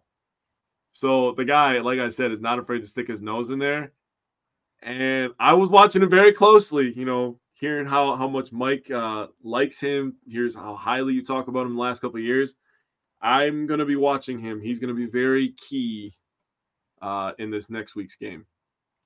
Oh yeah, Uh, my defensive guy is Alexander Smith. He only had three tackles, did have one tackle for a loss. That was a very, very nice play uh, identification on a screen that had blockers. Uh, that wasn't the only screen that he identified well either. It was it happened twice. Uh, it happened once later in the game too that Alexander Smith just really early diagnosed wide receiver screens and cleaned up the tackles on them to hold the, the Buffalo Buffs for two yards or less. Yeah. So, Mikey, give us your underrated performer. Best part. That's the best part. All right. Well, this this is a true freshman. Uh, we did talk about him in our preview uh, a couple of weeks ago, but I think I, it's fair to say prior to that, we did not think this was coming at all for how much of an impact he is making already. It's going to be tight end Tucker Ashcraft. My man. Um, yeah. 33 snaps compared to Hayden Rucci's 45. So uh, if you look at it right now, he's clearly tight end two in that room. it's a uh, better had snap two- than I thought he would have, honestly. Yeah, exactly. Um, two big, big catches uh, for thir- for 36 yards. One one of the catches that he got, he ran over the, the Buffalo corner, planted him on his ass, and then he went for a first down. So um, I didn't know he was that big either. I think he's like 6'5", Whoa. 245, which is I didn't know if he was wearing the pads or the pads were wearing him. That's all I'm gonna say. Dude's a fucking Yeah. unit. He is huge. Like, and you look at it, it's like, how did this kid go go under the under the radar too, right? I mean, he wasn't even highly recruited. I want to say, like, besides Colorado, where he was committed to, it was maybe Colorado, Michigan State, Washington State. I think that was like a top three. And then when he entered the portal, that's when uh, Coach Fick and company found him. So yeah, not highly recruited. Um, I believe that once he was actually at first a receiver, and then he transitioned over to a tight end his Hmm. junior year in high school, and that's where he first started getting recruited just during that season. So maybe he was just a little late to the party, but um, no, I'm excited for this guy's future. Clearly, he's a catching tight, um, catching tight end who can get out in space and make some plays. I mean, if, if him and Rucci stay healthy, we could be, you know, doing I like the potential. well. Yeah, I really like the potential of the tight end room. They're both young, Yeah. both big, big kids, athletic. They can run, they can catch. If if they can learn, which they don't have a choice, they're gonna learn how to fucking run block, right? It's Wisconsin. Yeah. I don't give a Mhm. shit what goddamn dairy raid, air raid. I don't give a shit. You run block at Wisconsin. You want to make the NFL? You fucking run block. Mhm. That's the rules. There, of there's football. there's a long history of it of, Yeah. of guys who have done it and gone into the uh, NFL and had successful careers. A, a long history of it. And And I tight end mean- is such a weird position now in the NFL. Not to cut you off, but tight end is such a weird position. It's a little underappreciated, but all the best teams that have the good tight ends, oh, they they run they run block and they receive. They know Like how to Kelce- use them. Kelce's obviously not the blocker that Kittle is, right? But Right. he does he does it enough, and he's just that dominant with catching the football. Look at a guy like Jake Ferguson. Jake Ferguson can mm-hmm. carve off a, a good eight year career, eight, 10 year career, just because he's fundamentally sound and he catches the damn ball. I mean, you could just go to like the obvious ones, just Owen Daniels and Lance Kendricks. Yeah. Yeah. Those two both had what eight, eight, ten year careers. Lance Kendricks, not overly athletic at all, but you know what? Fundamentally sound, willing to run block. Yeah. Troy Fumagalli's still hanging on in the league. That dude only has nine fingers. He's still with Denver, or did he go? No, he is with San Francisco, I believe. Yep. Oh, okay. Yeah. They they use their tight ends. They use everybody. You got Yes, a jersey on? Catch a pass. they're- Yeah. they'll train you how to play quarterback because they're gonna need him. I really feel like Shanahan is so confident that he could take a person from the stands wearing a jersey and make them catch a pass. Like that's how schematically smart he is. All right, Jake, who's your underrated performer? Oh, I'm so excited for this dude. I picked the goddamn punter, baby. Let's go. What's his Atticus name? Say it. Bertrams. Atticus Bertrams. Okay, so he had five punts for 194 yards, 38.8 average, and he had three inside the 20.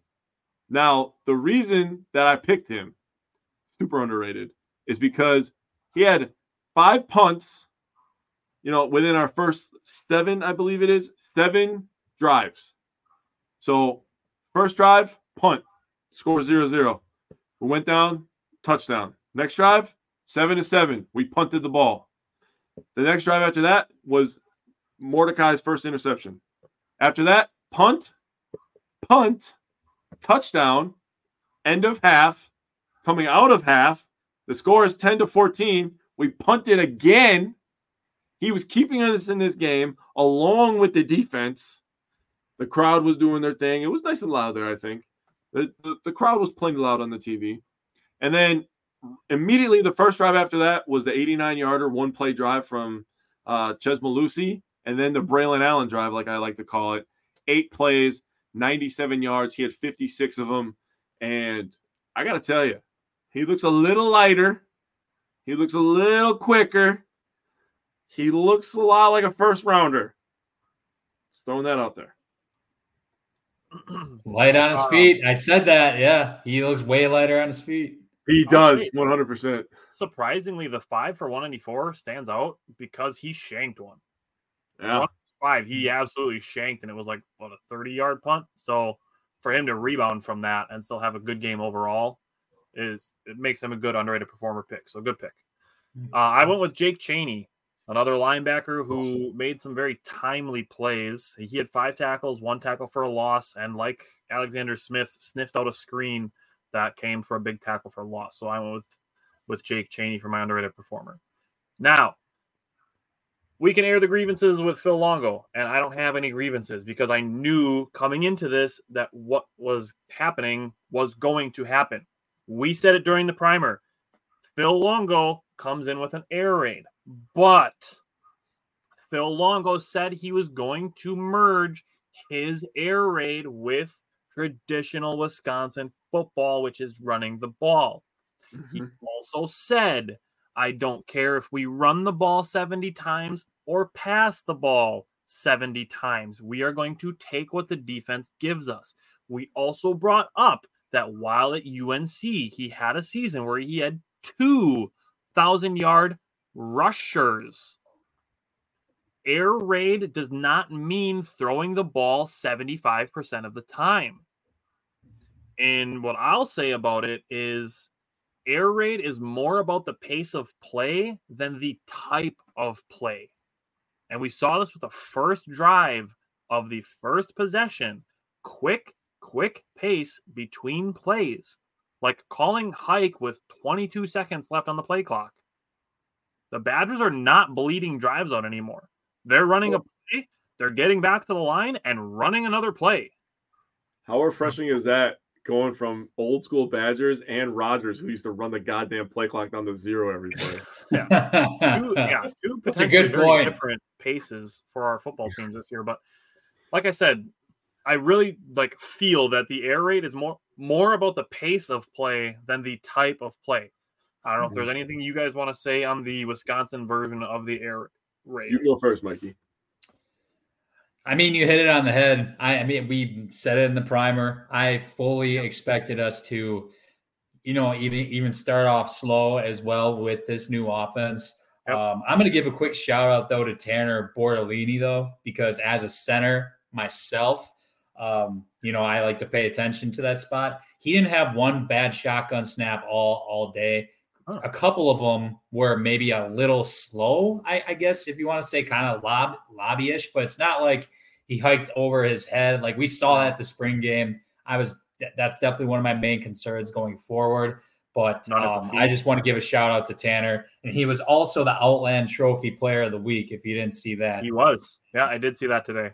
so Nice. shout out, shout out to Tanner. Uh, great first week, especially with the new system and the shot. And he might be, you know, the center now for the next at least four or five games. I mean, to my knowledge, there's no sign of Jake Renfro coming back anytime soon, unfortunately. So um, I think this is going to be his spot for a little while. So if he can keep this up, um, you know, there's going to be more accolades that come along with it. But he looked, he, I, he impressed me actually uh, in that system. Jake, is there anything you want to say on the air raid before we talk offense? I'm just gonna say something real simple. I feel like, and this is this, I, I feel like it got confirmed. The air raid offense is all matchup based, right?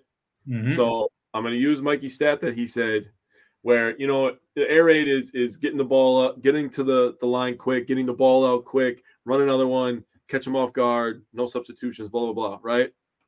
But Mikey said a lot of six man boxes. I'm going to tell you guys basics of football. If there's six goddamn people in the box and you have a 250 pound behemoth, literally look like he was made by God himself, you run the fucking ball. Okay? That's just where it ends. Yeah. Six people in the box, gigantic human being. He's pissed off all the time. You run the ball. That's just how it works. I'm sorry. Take what the defense gives you. The defense is literally giving you a permission Exactly. to not have contact until you're four yards past the line of scrimmage. There's so much stuff that can go wrong with a pass, dude. Like a tip pass, uh, you know, a drop pass from wide receiver falling into, a, you know, we've seen that plenty of times with the Packers, Yeah. right? Where Rodgers throws it on target, just goes out the receiver's hands. But man, though it's about taking advantage. If they slide another linebacker in there, guess what? We're slinging it. That's what's going to Yeah. happen. So Goes back- attention, people. It just goes back to what Longo has said time after time after time. We will take what the defense gives us. It's and that is how you he win. said that a handful. I I, I swear to God, a, hand, a handful of times already. So um, Yeah. it was it was awesome seeing Braylon catching swing passes and letting him do some work. Yeah, I think we're going to see that a lot um, got this year as your well. corners are going to get beat up playing the Badgers this year, man. You're going to have to tackle Yeah. Braylon Allen a lot. It's going to have a really big effect. It'll be interesting to see the air raid when the air gets a little colder. Yeah, That'll be interesting. I will say a lot of business a lot of business decisions will need to be made. Yeah. Okay. So on the offense, um, the quick pace was the first thing that stood out. A couple big runs by Braylon Allen and Chez Mellusi, and a nice out route by Will Pauling. Got to a touchdown for Chez Mellusi on the on their first touchdown drive. Um, Braylon Allen on a quick screen with wide receivers blocking is a very exciting play to to for you know picture the potential of. Mhm. Um, and then we get to we get to a drive. This was their, I believe, their third possession of the game, fourth possession of the game. First down, Skyler Bell wide open, and Tanner Mordecai could not have walked the ball and set it in Skyler Bell's hands any better than he did. And Skyler dropped it, and that possession ended in an interception. That, oh, that, dime. That was a freaking dime, dude. yeah. Oh my Yes. god. My head was down after that. I didn't even watch the next play, which, hey, not the worst thing in the world because of what happened, but I was sitting down like this after that Yeah. because that was absolutely perfect. We were we set him up for that too, uh, Yeah. especially because play we didn't call. really throw the deep ball either in the in this game. So and it, it was prime to That's a You know, really some- good way to get passed up by Keontez Lewis on the depth chart. Dude, what a Yeah. what a fucking play call by by Phil Longo catching him in cover two and having him stretch over Yep. the middle. Oh, my yep, man. cover two. Oh my god That's god. what the potential of this offense holds.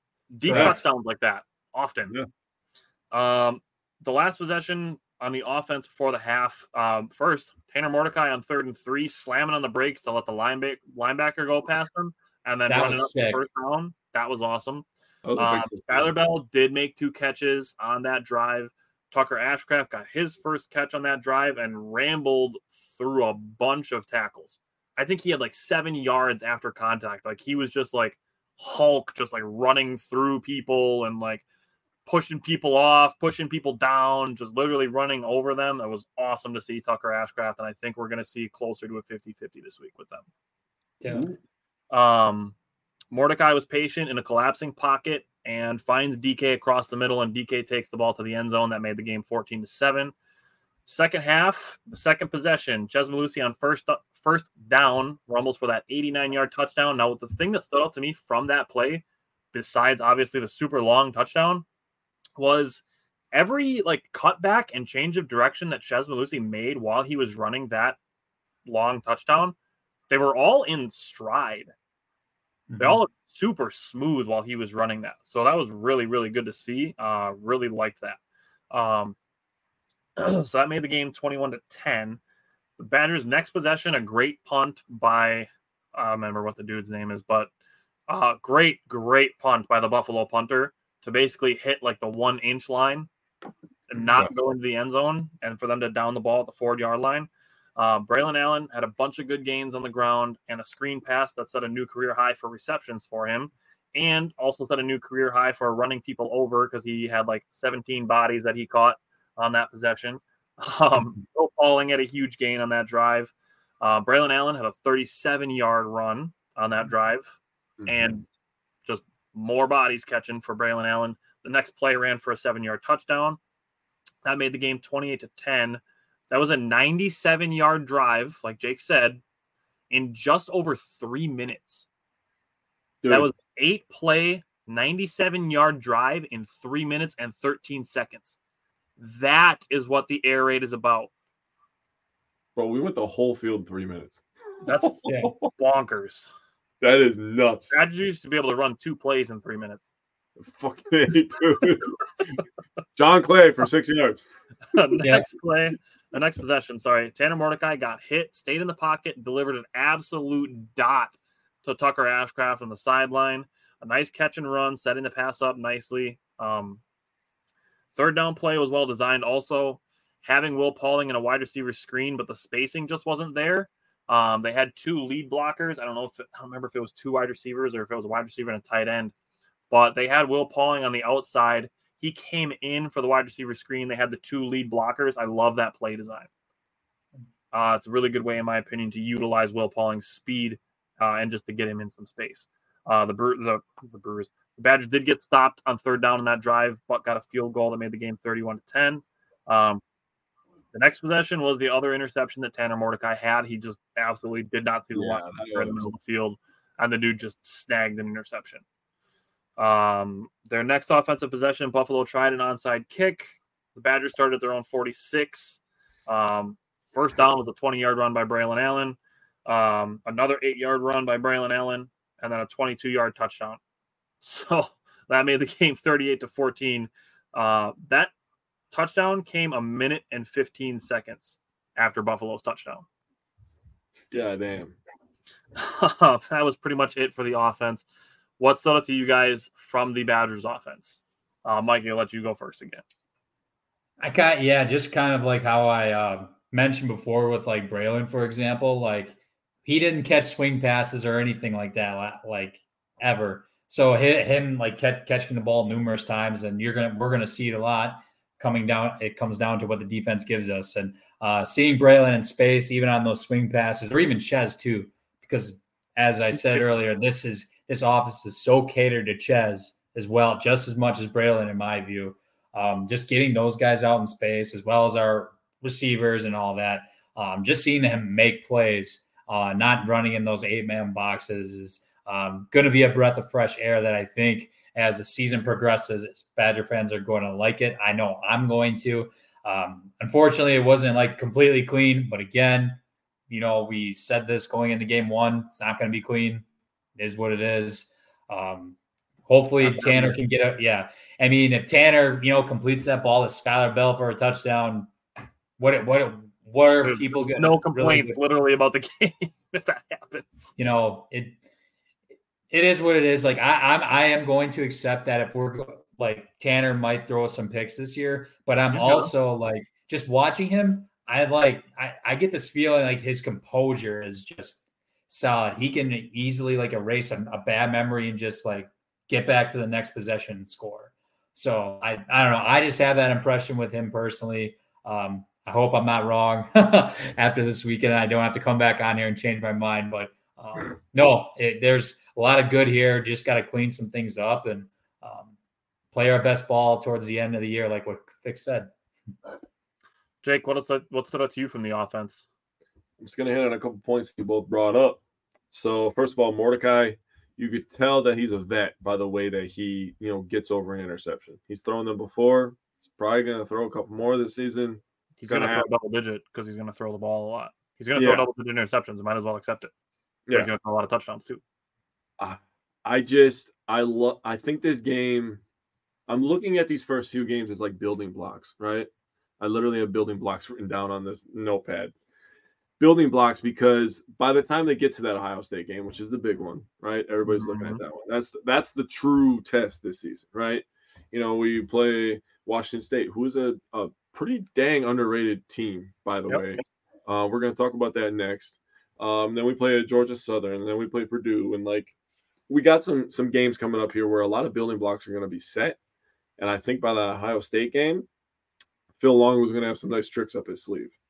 Um, it's all about Mordecai getting comfortable under center, uh, understanding everything. So it's it's great that he's a senior and he's been in the in college football for a couple years. So I just have I love the building blocks. I love that we still established the run. I like that we have some speed out there on the outside, and I really love the two tight ends, but the one thing that I want to see is a little bit more two running back sets. I think I think that could be something to watch. That's yeah, fair. that presents so many problems for the opposing defense with those two. Yeah. I mean, honestly, throw I think Mellusi's talented enough. He's obviously a talented kid. He was a five star recruit, if I remember correctly, right? By, it depends on yeah, where you look, but I think there was some place. He was either a four star or five star by Clemson, but right. I think he's talented enough, you know, throw him in the slot. See if a linebacker goes over there. He could be he could be a linebacker in coverage, in my opinion. He's a talented kid. I mean, shit. Longo probably didn't release the whole playbook yet either. This past. That's what I'm saying. Bro. Yeah. October 28th, dude. Yeah. I'm, oh, I have a feeling, dude, that we're gonna be fucking shitting on some people. We should go somewhere for that game, Jake, because you and I are gonna be at the Wisco Collect event until four. We should go somewhere after that. Shit, why don't we just go to like fucking game day or something? Meet Mikey. We should do that. Let's do it, Mikey. All right. Minds. Yeah. Plans, plans forming. I like it. Um, with, uh, people watching us make plans. yes.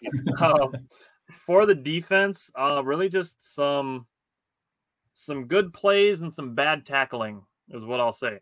Um, more missed tackles really kind of helped um, Buffalo get their first touchdown. The the mm-hmm. tight end did beat I don't remember who the defensive back was, but just beat him to the corner of the end zone. Um, okay, because yeah. it was Latu, uh, another possession, who was in the backfield, had a chance to blow up a play and just missed the tackle. Mhm. Um, we did get kind of lucky with Buffalo missing a field goal, but Yep. towards the end of the half, a big run and a couple completed passes allowed Buffalo to threaten for points, and they got a 53 yard field goal that made the game 14 to 10 at halftime. Um, it was in the second half. Latu was in the backfield on a screen, but he's got to make the tackle to finish the play. Um, Chaney did do that on an option run. Uh, the quarterback was running, and he had the very traditional college quarterback halfback option. Chaney identified it, forced the pitch, made the tackle. It was a great play by him. Um, Buffalo tried to hurry a wide receiver screen. Latu did get to that one, uh, broke it up or wrapped it up, turned it into a loss two. So that was a great play by him. Um, another quick screen that Buffalo tried to run. Chaney stopped short. Uh, the third touchdown was in the corner. Sorry, the the third down touchdown was in the corner of the end zone. Uh, both tight, both touchdowns were to that tight end. Turner was done for targeting, like Mike mentioned earlier. He's going to miss probably the first half of the Washington State game. Um, and then Buffalo, towards the end of the game, had a really nice screen set up, and for Fourqurean knifed through to make a stop. So that was a great play by him. So I wanted to give him a little bit of credit for that. Um, really, just this the defense came down to me was just the tackling um, needs to be better. It was really my main takeaway from the defense. Um, Mike, you from defense? Yeah, you're exactly right. Tackling was like the main thing. And then I was frustrated too at, at the time. You know, we talk about, you know, the front seven, you know, our, what would be our, was probably going to be our main concern going into this year was definitely mine. We didn't necessarily get too much. We didn't have any sacks. We didn't have any turnovers or anything. But another stat, I want to throw this out there the average release time of the Buffalo quarterback, 2.16 seconds to get the ball out. So that is the uh, this this past week. But That is insane. Like it was a lot of quick tosses and everything. So we didn't really, unfortunately, I don't think get to see what you know the D line was really all about. There was a couple of QB pressures um, here and there, and uh, I, in the stands, in the stands, I'm just like, we need a sack, we need something. But um, no, that that quarterback, you know, did a pretty pretty good job. Cole Snider, I think his name is, but um, no, he had a really. It was a quick release. He got the ball re- real real fast, and um, a lot of the guys that had to make plays were more so in our our secondary and I guess our linebackers too. But yes, yeah, there were a lot of missed tackles. Unfortunately, this was definitely not um, Kamo'i Latu's be- best game. I think Fickell kind of pointed that out as well in um, the press conference this week. But uh, you know what? The good thing is, I mean, we have a loaded safety room. If you know, should we need to make adjustments? I don't think we do. This is just one bad one bad game, and it's the first game of the year. Again, we're not. Nobody expects us the te- your team to play clean week one. So Yeah. I guess next game I'm looking forward to because just watching, you know, some Washington State film, they do have some form of an air raid. However, there are times where Cam Moore will sit in the pocket. So we are going to have, I think, an opportunity to see what the pass rush and even our what our D line can do. Um, you know, when there's, you know, when the quarterback's going to be chopping back for a pass. Fickell did say he felt like the game was sloppy, and and Latu we know can thump, but he just needs to use his arms with his shoulders. He mm-hmm. he really goes for that shoulder bump tackle, and he's got to do that while wrapping up. It's that's, Yep. that's that's basically what it is, and I'm sure that's something that Fickell's going to go through with in practice this week. So I'm I'm confident in Kamo'i Latu being able to bounce back from having a game where he didn't tackle very well. But Jake, what's out to you from the defense? I'm going to tell you the problem with Latu. I'm going to take a lot of courses because I coach my son's team. The problem with that tackle that he missed, he led with the wrong foot. So that's why his balance was all off. Hmm. So that's the first point. Second point, the touchdown he gave up, he was directly staring in the backfield. And that guy ran right past him. And I was like, oh, that's that's not a good look from a guy I just hyped up last week. But- he's you know and i agree with mike that we have one of the best safety rooms in the nation and he's too talented he's too good i mean he transferred from uh utah i believe right Yep. Yep. Yep. I'm trying to remember everybody man because there's so many in college football especially so many freaking people move and they're on like three teams now and i'm like where the hell did this guy come from now but Mm-hmm. yeah okay so Utah for him. Utah is a pretty damn good team. Last like five. They are years, very good. Uh, th- that stadium is crazy, and I love their red on reds. By the way, those are sick. Um, but you know the defense, I'm not. I'm not too worried. They they did a good job. They held them to 316 yards. The time of possession, by the way, I forgot to bring this up with offense. We only had the ball for 30 minutes. They had the ball for 29 34, so it was almost dead even. We had 503 total yards. They had 316. So right there is a big giant disparity in in yards and time of possession. So the defense cleaned some things up. I think schematically, I like it. And I did not know that stat that he was getting rid of the ball that quick, but I was definitely going to bring up pass rush, but I will hold on to it for one more week because I was a little disappointed. I was like, we're not really Yeah. getting in the backfield, disrupting a lot of things, man. That's the, in you know, like you watch center. I watch D line, man. Like that's where my heart is, honestly. I Yeah. watch D line all day. When the ball gets released, I don't, I don't look at them no more, obviously, but you know, I'm watching D line every play. I feel like I watch the edges is what I like to watch.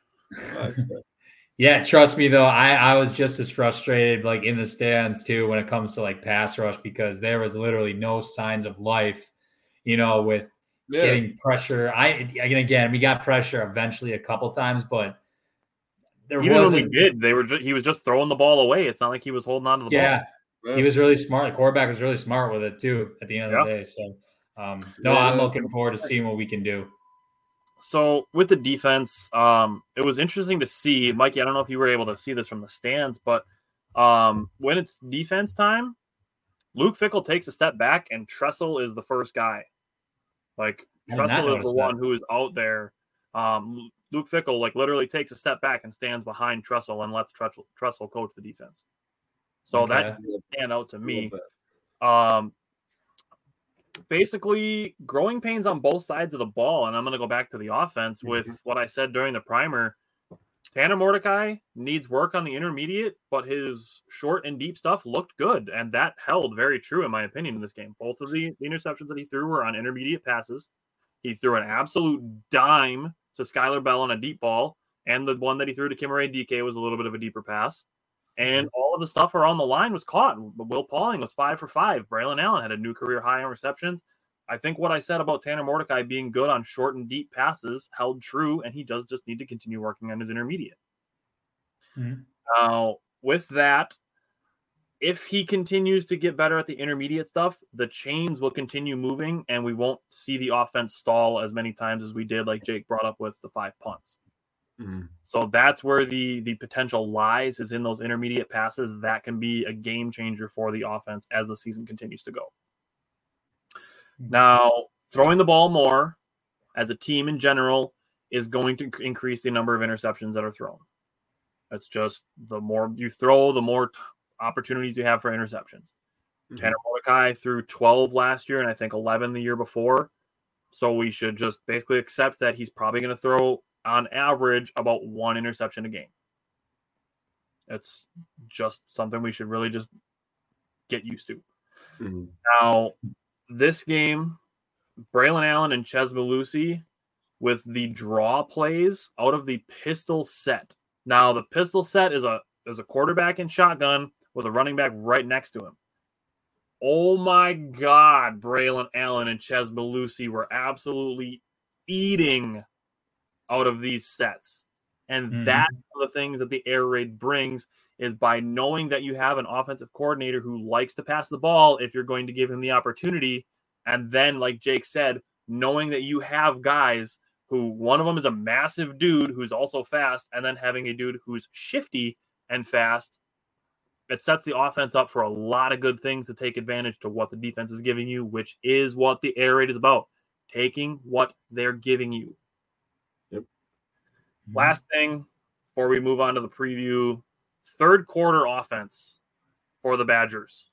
This is just the third quarter 205 yards, 14 points, 13.7 yards per play. That's Ooh, nasty. I mean, helps when you have an 89 yarder on one play. So I we'll mean, take it. but I mean, just if I mean, if you were to just extrapolate that over a game, you're talking about 820 yards and 56 points. that's a lot. That is a lot.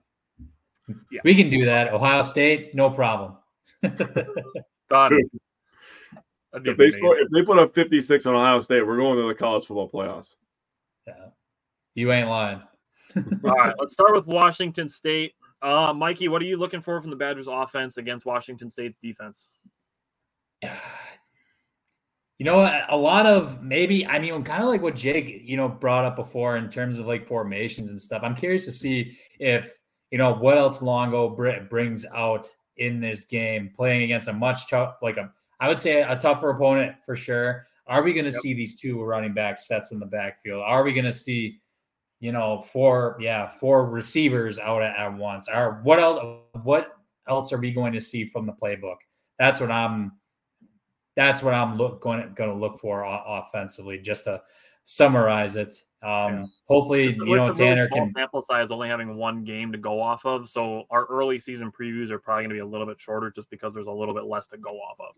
Mm-hmm. Right. So that's the biggest call out for me. I would say, um, how much more does you know Phil Longo have um, in the playbook that he had that we haven't seen yet that you know might come up this Saturday.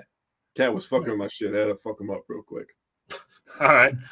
Uh, Jake, what are you looking for from the offense against Washington State? Mikey, you bastard. I want the two running back sets so bad, dude. I kept My thinking, bad, dude. That was too good for me not to bring up. Dude, I really want it because when I saw Mellusi in space, you know, you know, we've seen it in years past too, right? And then you see Braylon Allen in space. Now you get a six man box with two running backs. I mean, we could do literally anything. At like, see Braylon Allen in traffic. Right? I mean, oh my God. But I want one other thing. And Tyler brought it up before. I don't know if it was you or Mike, but one of you brought up that we didn't throw many deep passes. We're going to need to stretch the field on Saturday. So hopefully they're ready for that. Yeah. For me on the offense, the low hanging fruit is just Tanner Mordecai needs to be more consistent. Mm-hmm. That's really my main thing outside of what you guys brought up. So, Mikey, what are you looking for from the Badgers' defense against Washington State? Containing Cam Ward by yep. all means possible. Yep. I mean, 37 of 49 for 451 yards and three touchdowns last week. Uh, 13 carries for 40 yards and a touchdown. I mean, the guy, if I guess keep him in the pocket and just can and contain the hell out of him because if he gets out of the pocket, I have a feeling it could be a long day we actually did pretty well against him last year at Camp Randall for for the, yeah. for the most part. But now that he's you know he's accustomed one year in the system, I'm sure he, mm-hmm. obviously he's going to be a bit much bigger threat. I think this time around. So um, and it does help though. I, I also think because they do run a similar air raid as well. This defense should be ready for it for for right. the most part. I That's mean, it's it's going to be stuff that they have seen in practice. So um, yeah. just seeing the similar similarities and how we can, you know, you know, um, you know, o- overcome any anything that's throwing at us, whether trick plays with Cam Ward or, or whatever. But um, no, I'm just looking forward to containing Cam Ward at the end of the day because um, that's what the offense is. Dude's gonna him. fuck around and get himself drafted. Yeah, exactly. No, and I think he will. to be honest, he will too. He'll be a late round flyer for sure. Yeah. All right, Jake, what are you looking for from the defense against Washington State? I want us to hit Cam Ward. I want us to hit him again. And then I want us to continue hitting him until he understands that the ground is hard. Every opportunity that you get. Now, I'm not saying dirty, but within reason. Yeah. This is one of those games. If you close, a little shove on the shoulder, a little t- a little touch on the leg, let him know that you are there and you are close. This is one of those games the quarterback has to feel a little bit more sped up because we're going to need him to make a few mistakes. Because last week against who the hell did they play? Colorado State. Colorado State. I knew that. I was drawing a blank. Thank you for picking me up. He did not make mistakes. He was the best player on the field. No questions asked. He had a rushing touchdown, three passing touchdowns. The guy was just everywhere, doing everything. So it's one of those games. Front seven, D line, Every opportunity you get to knock him on his ass, you knock him on his ass. Make him hear the footsteps. Mm-hmm. Yep. Yeah. Uh, the other thing I want to mention with the defense is no Jordan Turner in the first half. Um, yep. And then for me, like I'm, I'm really actually focusing on the secondary. Like you guys are both talking about Cam Ward, and this ties in. Alex Smith was pretty good last week. Um, Maitre and Blaylock had their names called a couple times. I want to see some dog from Ricardo Hallman. One of my guys that I was excited for. Like I just like I want to see him take that next step with his his attitude. Uh, because cornerback is one of those positions where you need some attitude. Uh, we we we know it from the guys in green and gold having attitude at cornerback. It Well, look at all the top five guys in the league, man. They all got it. Jalen Ramsey, Sauce. You Yeah. telling me Sauce Gardner isn't one of the most confident people you've ever seen? in your Trevon life? Diggs, I mean, look at freaking David Patrick Howard. Surtain. I mean, that guy. That guy talks like he's the best too. You got to Yeah. think you're the best. Yeah, so I want to see some dog from Ricardo Hallman in the secondary. Yep. All righty. Yeah. So And he did yeah, play. He did play all seventy-one snaps last Yep. week too, which was interesting. So Yeah. that was cool. I mean, He's there. He's there, and he, you know, I don't think he made any big mistakes or anything last week, but I exactly. just kind of want to. I want to see Ricardo make his presence known. Yeah, Mhm. can't wait. All right. Can't wait. Mikey, who is your X factor for this game? I guess I'm gonna go. Actually, Tan- Tanner Mor- Mordecai is gonna is gonna Might be as well. mine. Um, yeah, why, why not? I mean, Washington State knows the run is coming. It's going. We are going to run, run the ball. So I, I think going into it, I said this last week with Buffalo. At least in the in my mind going into the game, I honestly thought they were going to stack the box at first and make Tanner make some plays. I still am going to think that's going to happen more potentially with Washington State, probably because they got a few more athletes and they're going to make this kit guy throw because you know there were times when Tanner wasn't looking good. So um, I'm I'm looking forward to seeing how Tanner can bounce back this week, and I think he's going to play a big part in uh, us winning this game. To be quite honest, so Yeah. I could see this being extremely high scoring. I could see this, you know, just maybe maybe Tanner only throws it that well 30 times is still a lot, but um, just making no like similar throws as to last week as like his completions. I could see it going both ways, but I'm looking forward to seeing what he does bounce back to to week two here. Yep. Mordecai was my X factor as well. I just need to see him consistent. That was my thing. Uh, Jake, who's your X factor? There's no other choice. It's Cameron Ward. It is. Cameron Ward is the X factor in this game. Everything that he does is going to determine how this game goes. And I 100% agree with you, Mike. This is going to be high scoring.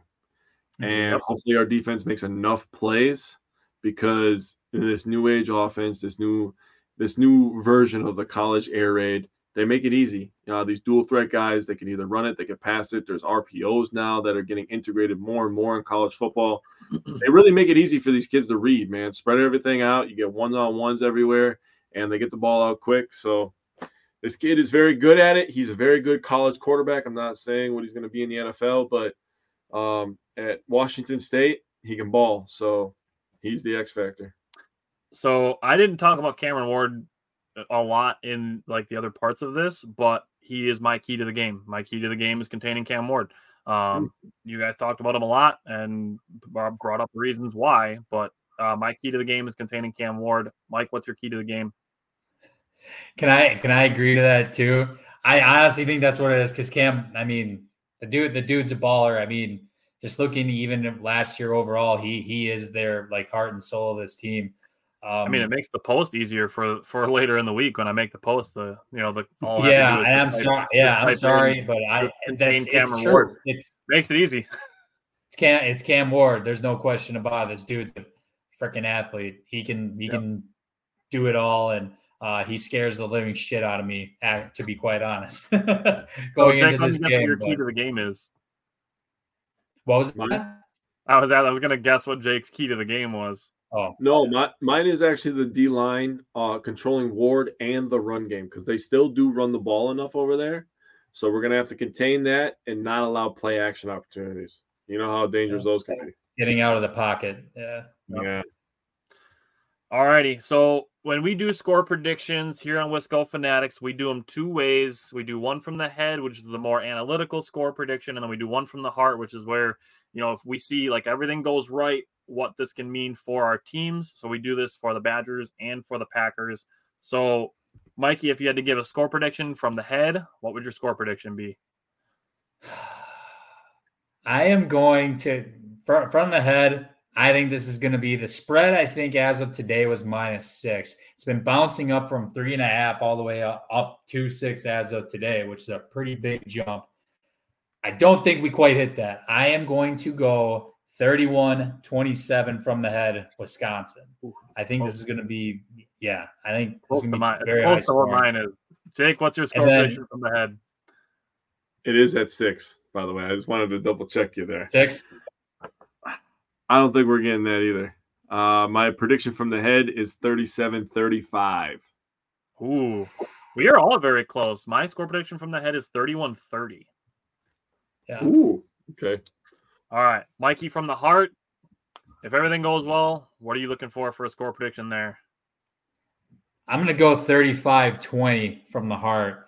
I'm looking forward to seeing what our what our defense can uh, can do. Can we create turnovers? I mean, we we hyped up Cam Ward a lot just now, but the dude does turn over the ball as well. Um, last season, he de- definitely did it plenty of times. So, um, you know, from from the heart, I mean, if we if our defense is what it was even last year, maybe even just as good, if not a little bit better, there's no reason why we can't get a few turnovers from uh from this team because they weren't even perfect last week against Colorado State either. I mean, they did a lot, but they also turned over the ball. I think it was once or twice, but um, 35-20 from the heart.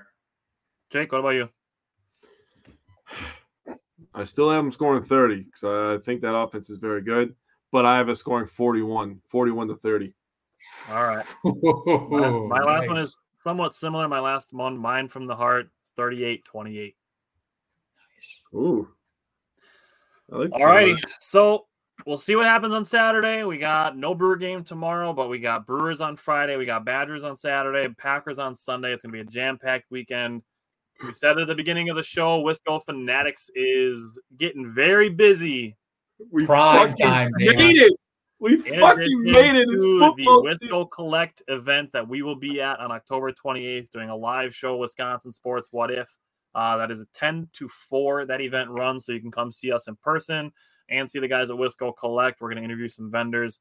And we do also have to say, Cardboard Legacy is one of the event, like one of the vendors we're going to be interviewing. They are giving us a giveaway item for when we hit 5,000 followers on Facebook. Uh, we haven't decided exactly how we're going to run that contest yet, but we are inching closer. We are less than 90 followers away from 5,000 on Facebook. So we're excited about that.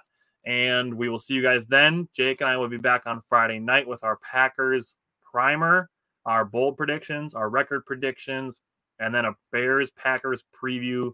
So we will see you guys on Friday night. Mikey, we will see you next Wednesday. If you are available to join us, we would always love to have you. So Yes, sir. see you guys soon. Take care. Let's do buddy. it. Have a great rest of your week, guys. Go Brewers on Wisconsin and go Pack. Go. It feels so nice to hear that in the same week. Yes, sir. Uh, I'm so excited. Um, you know, let's kick this season off with a bang. All righty. Tune in Friday night. See you then. Yep. That's it.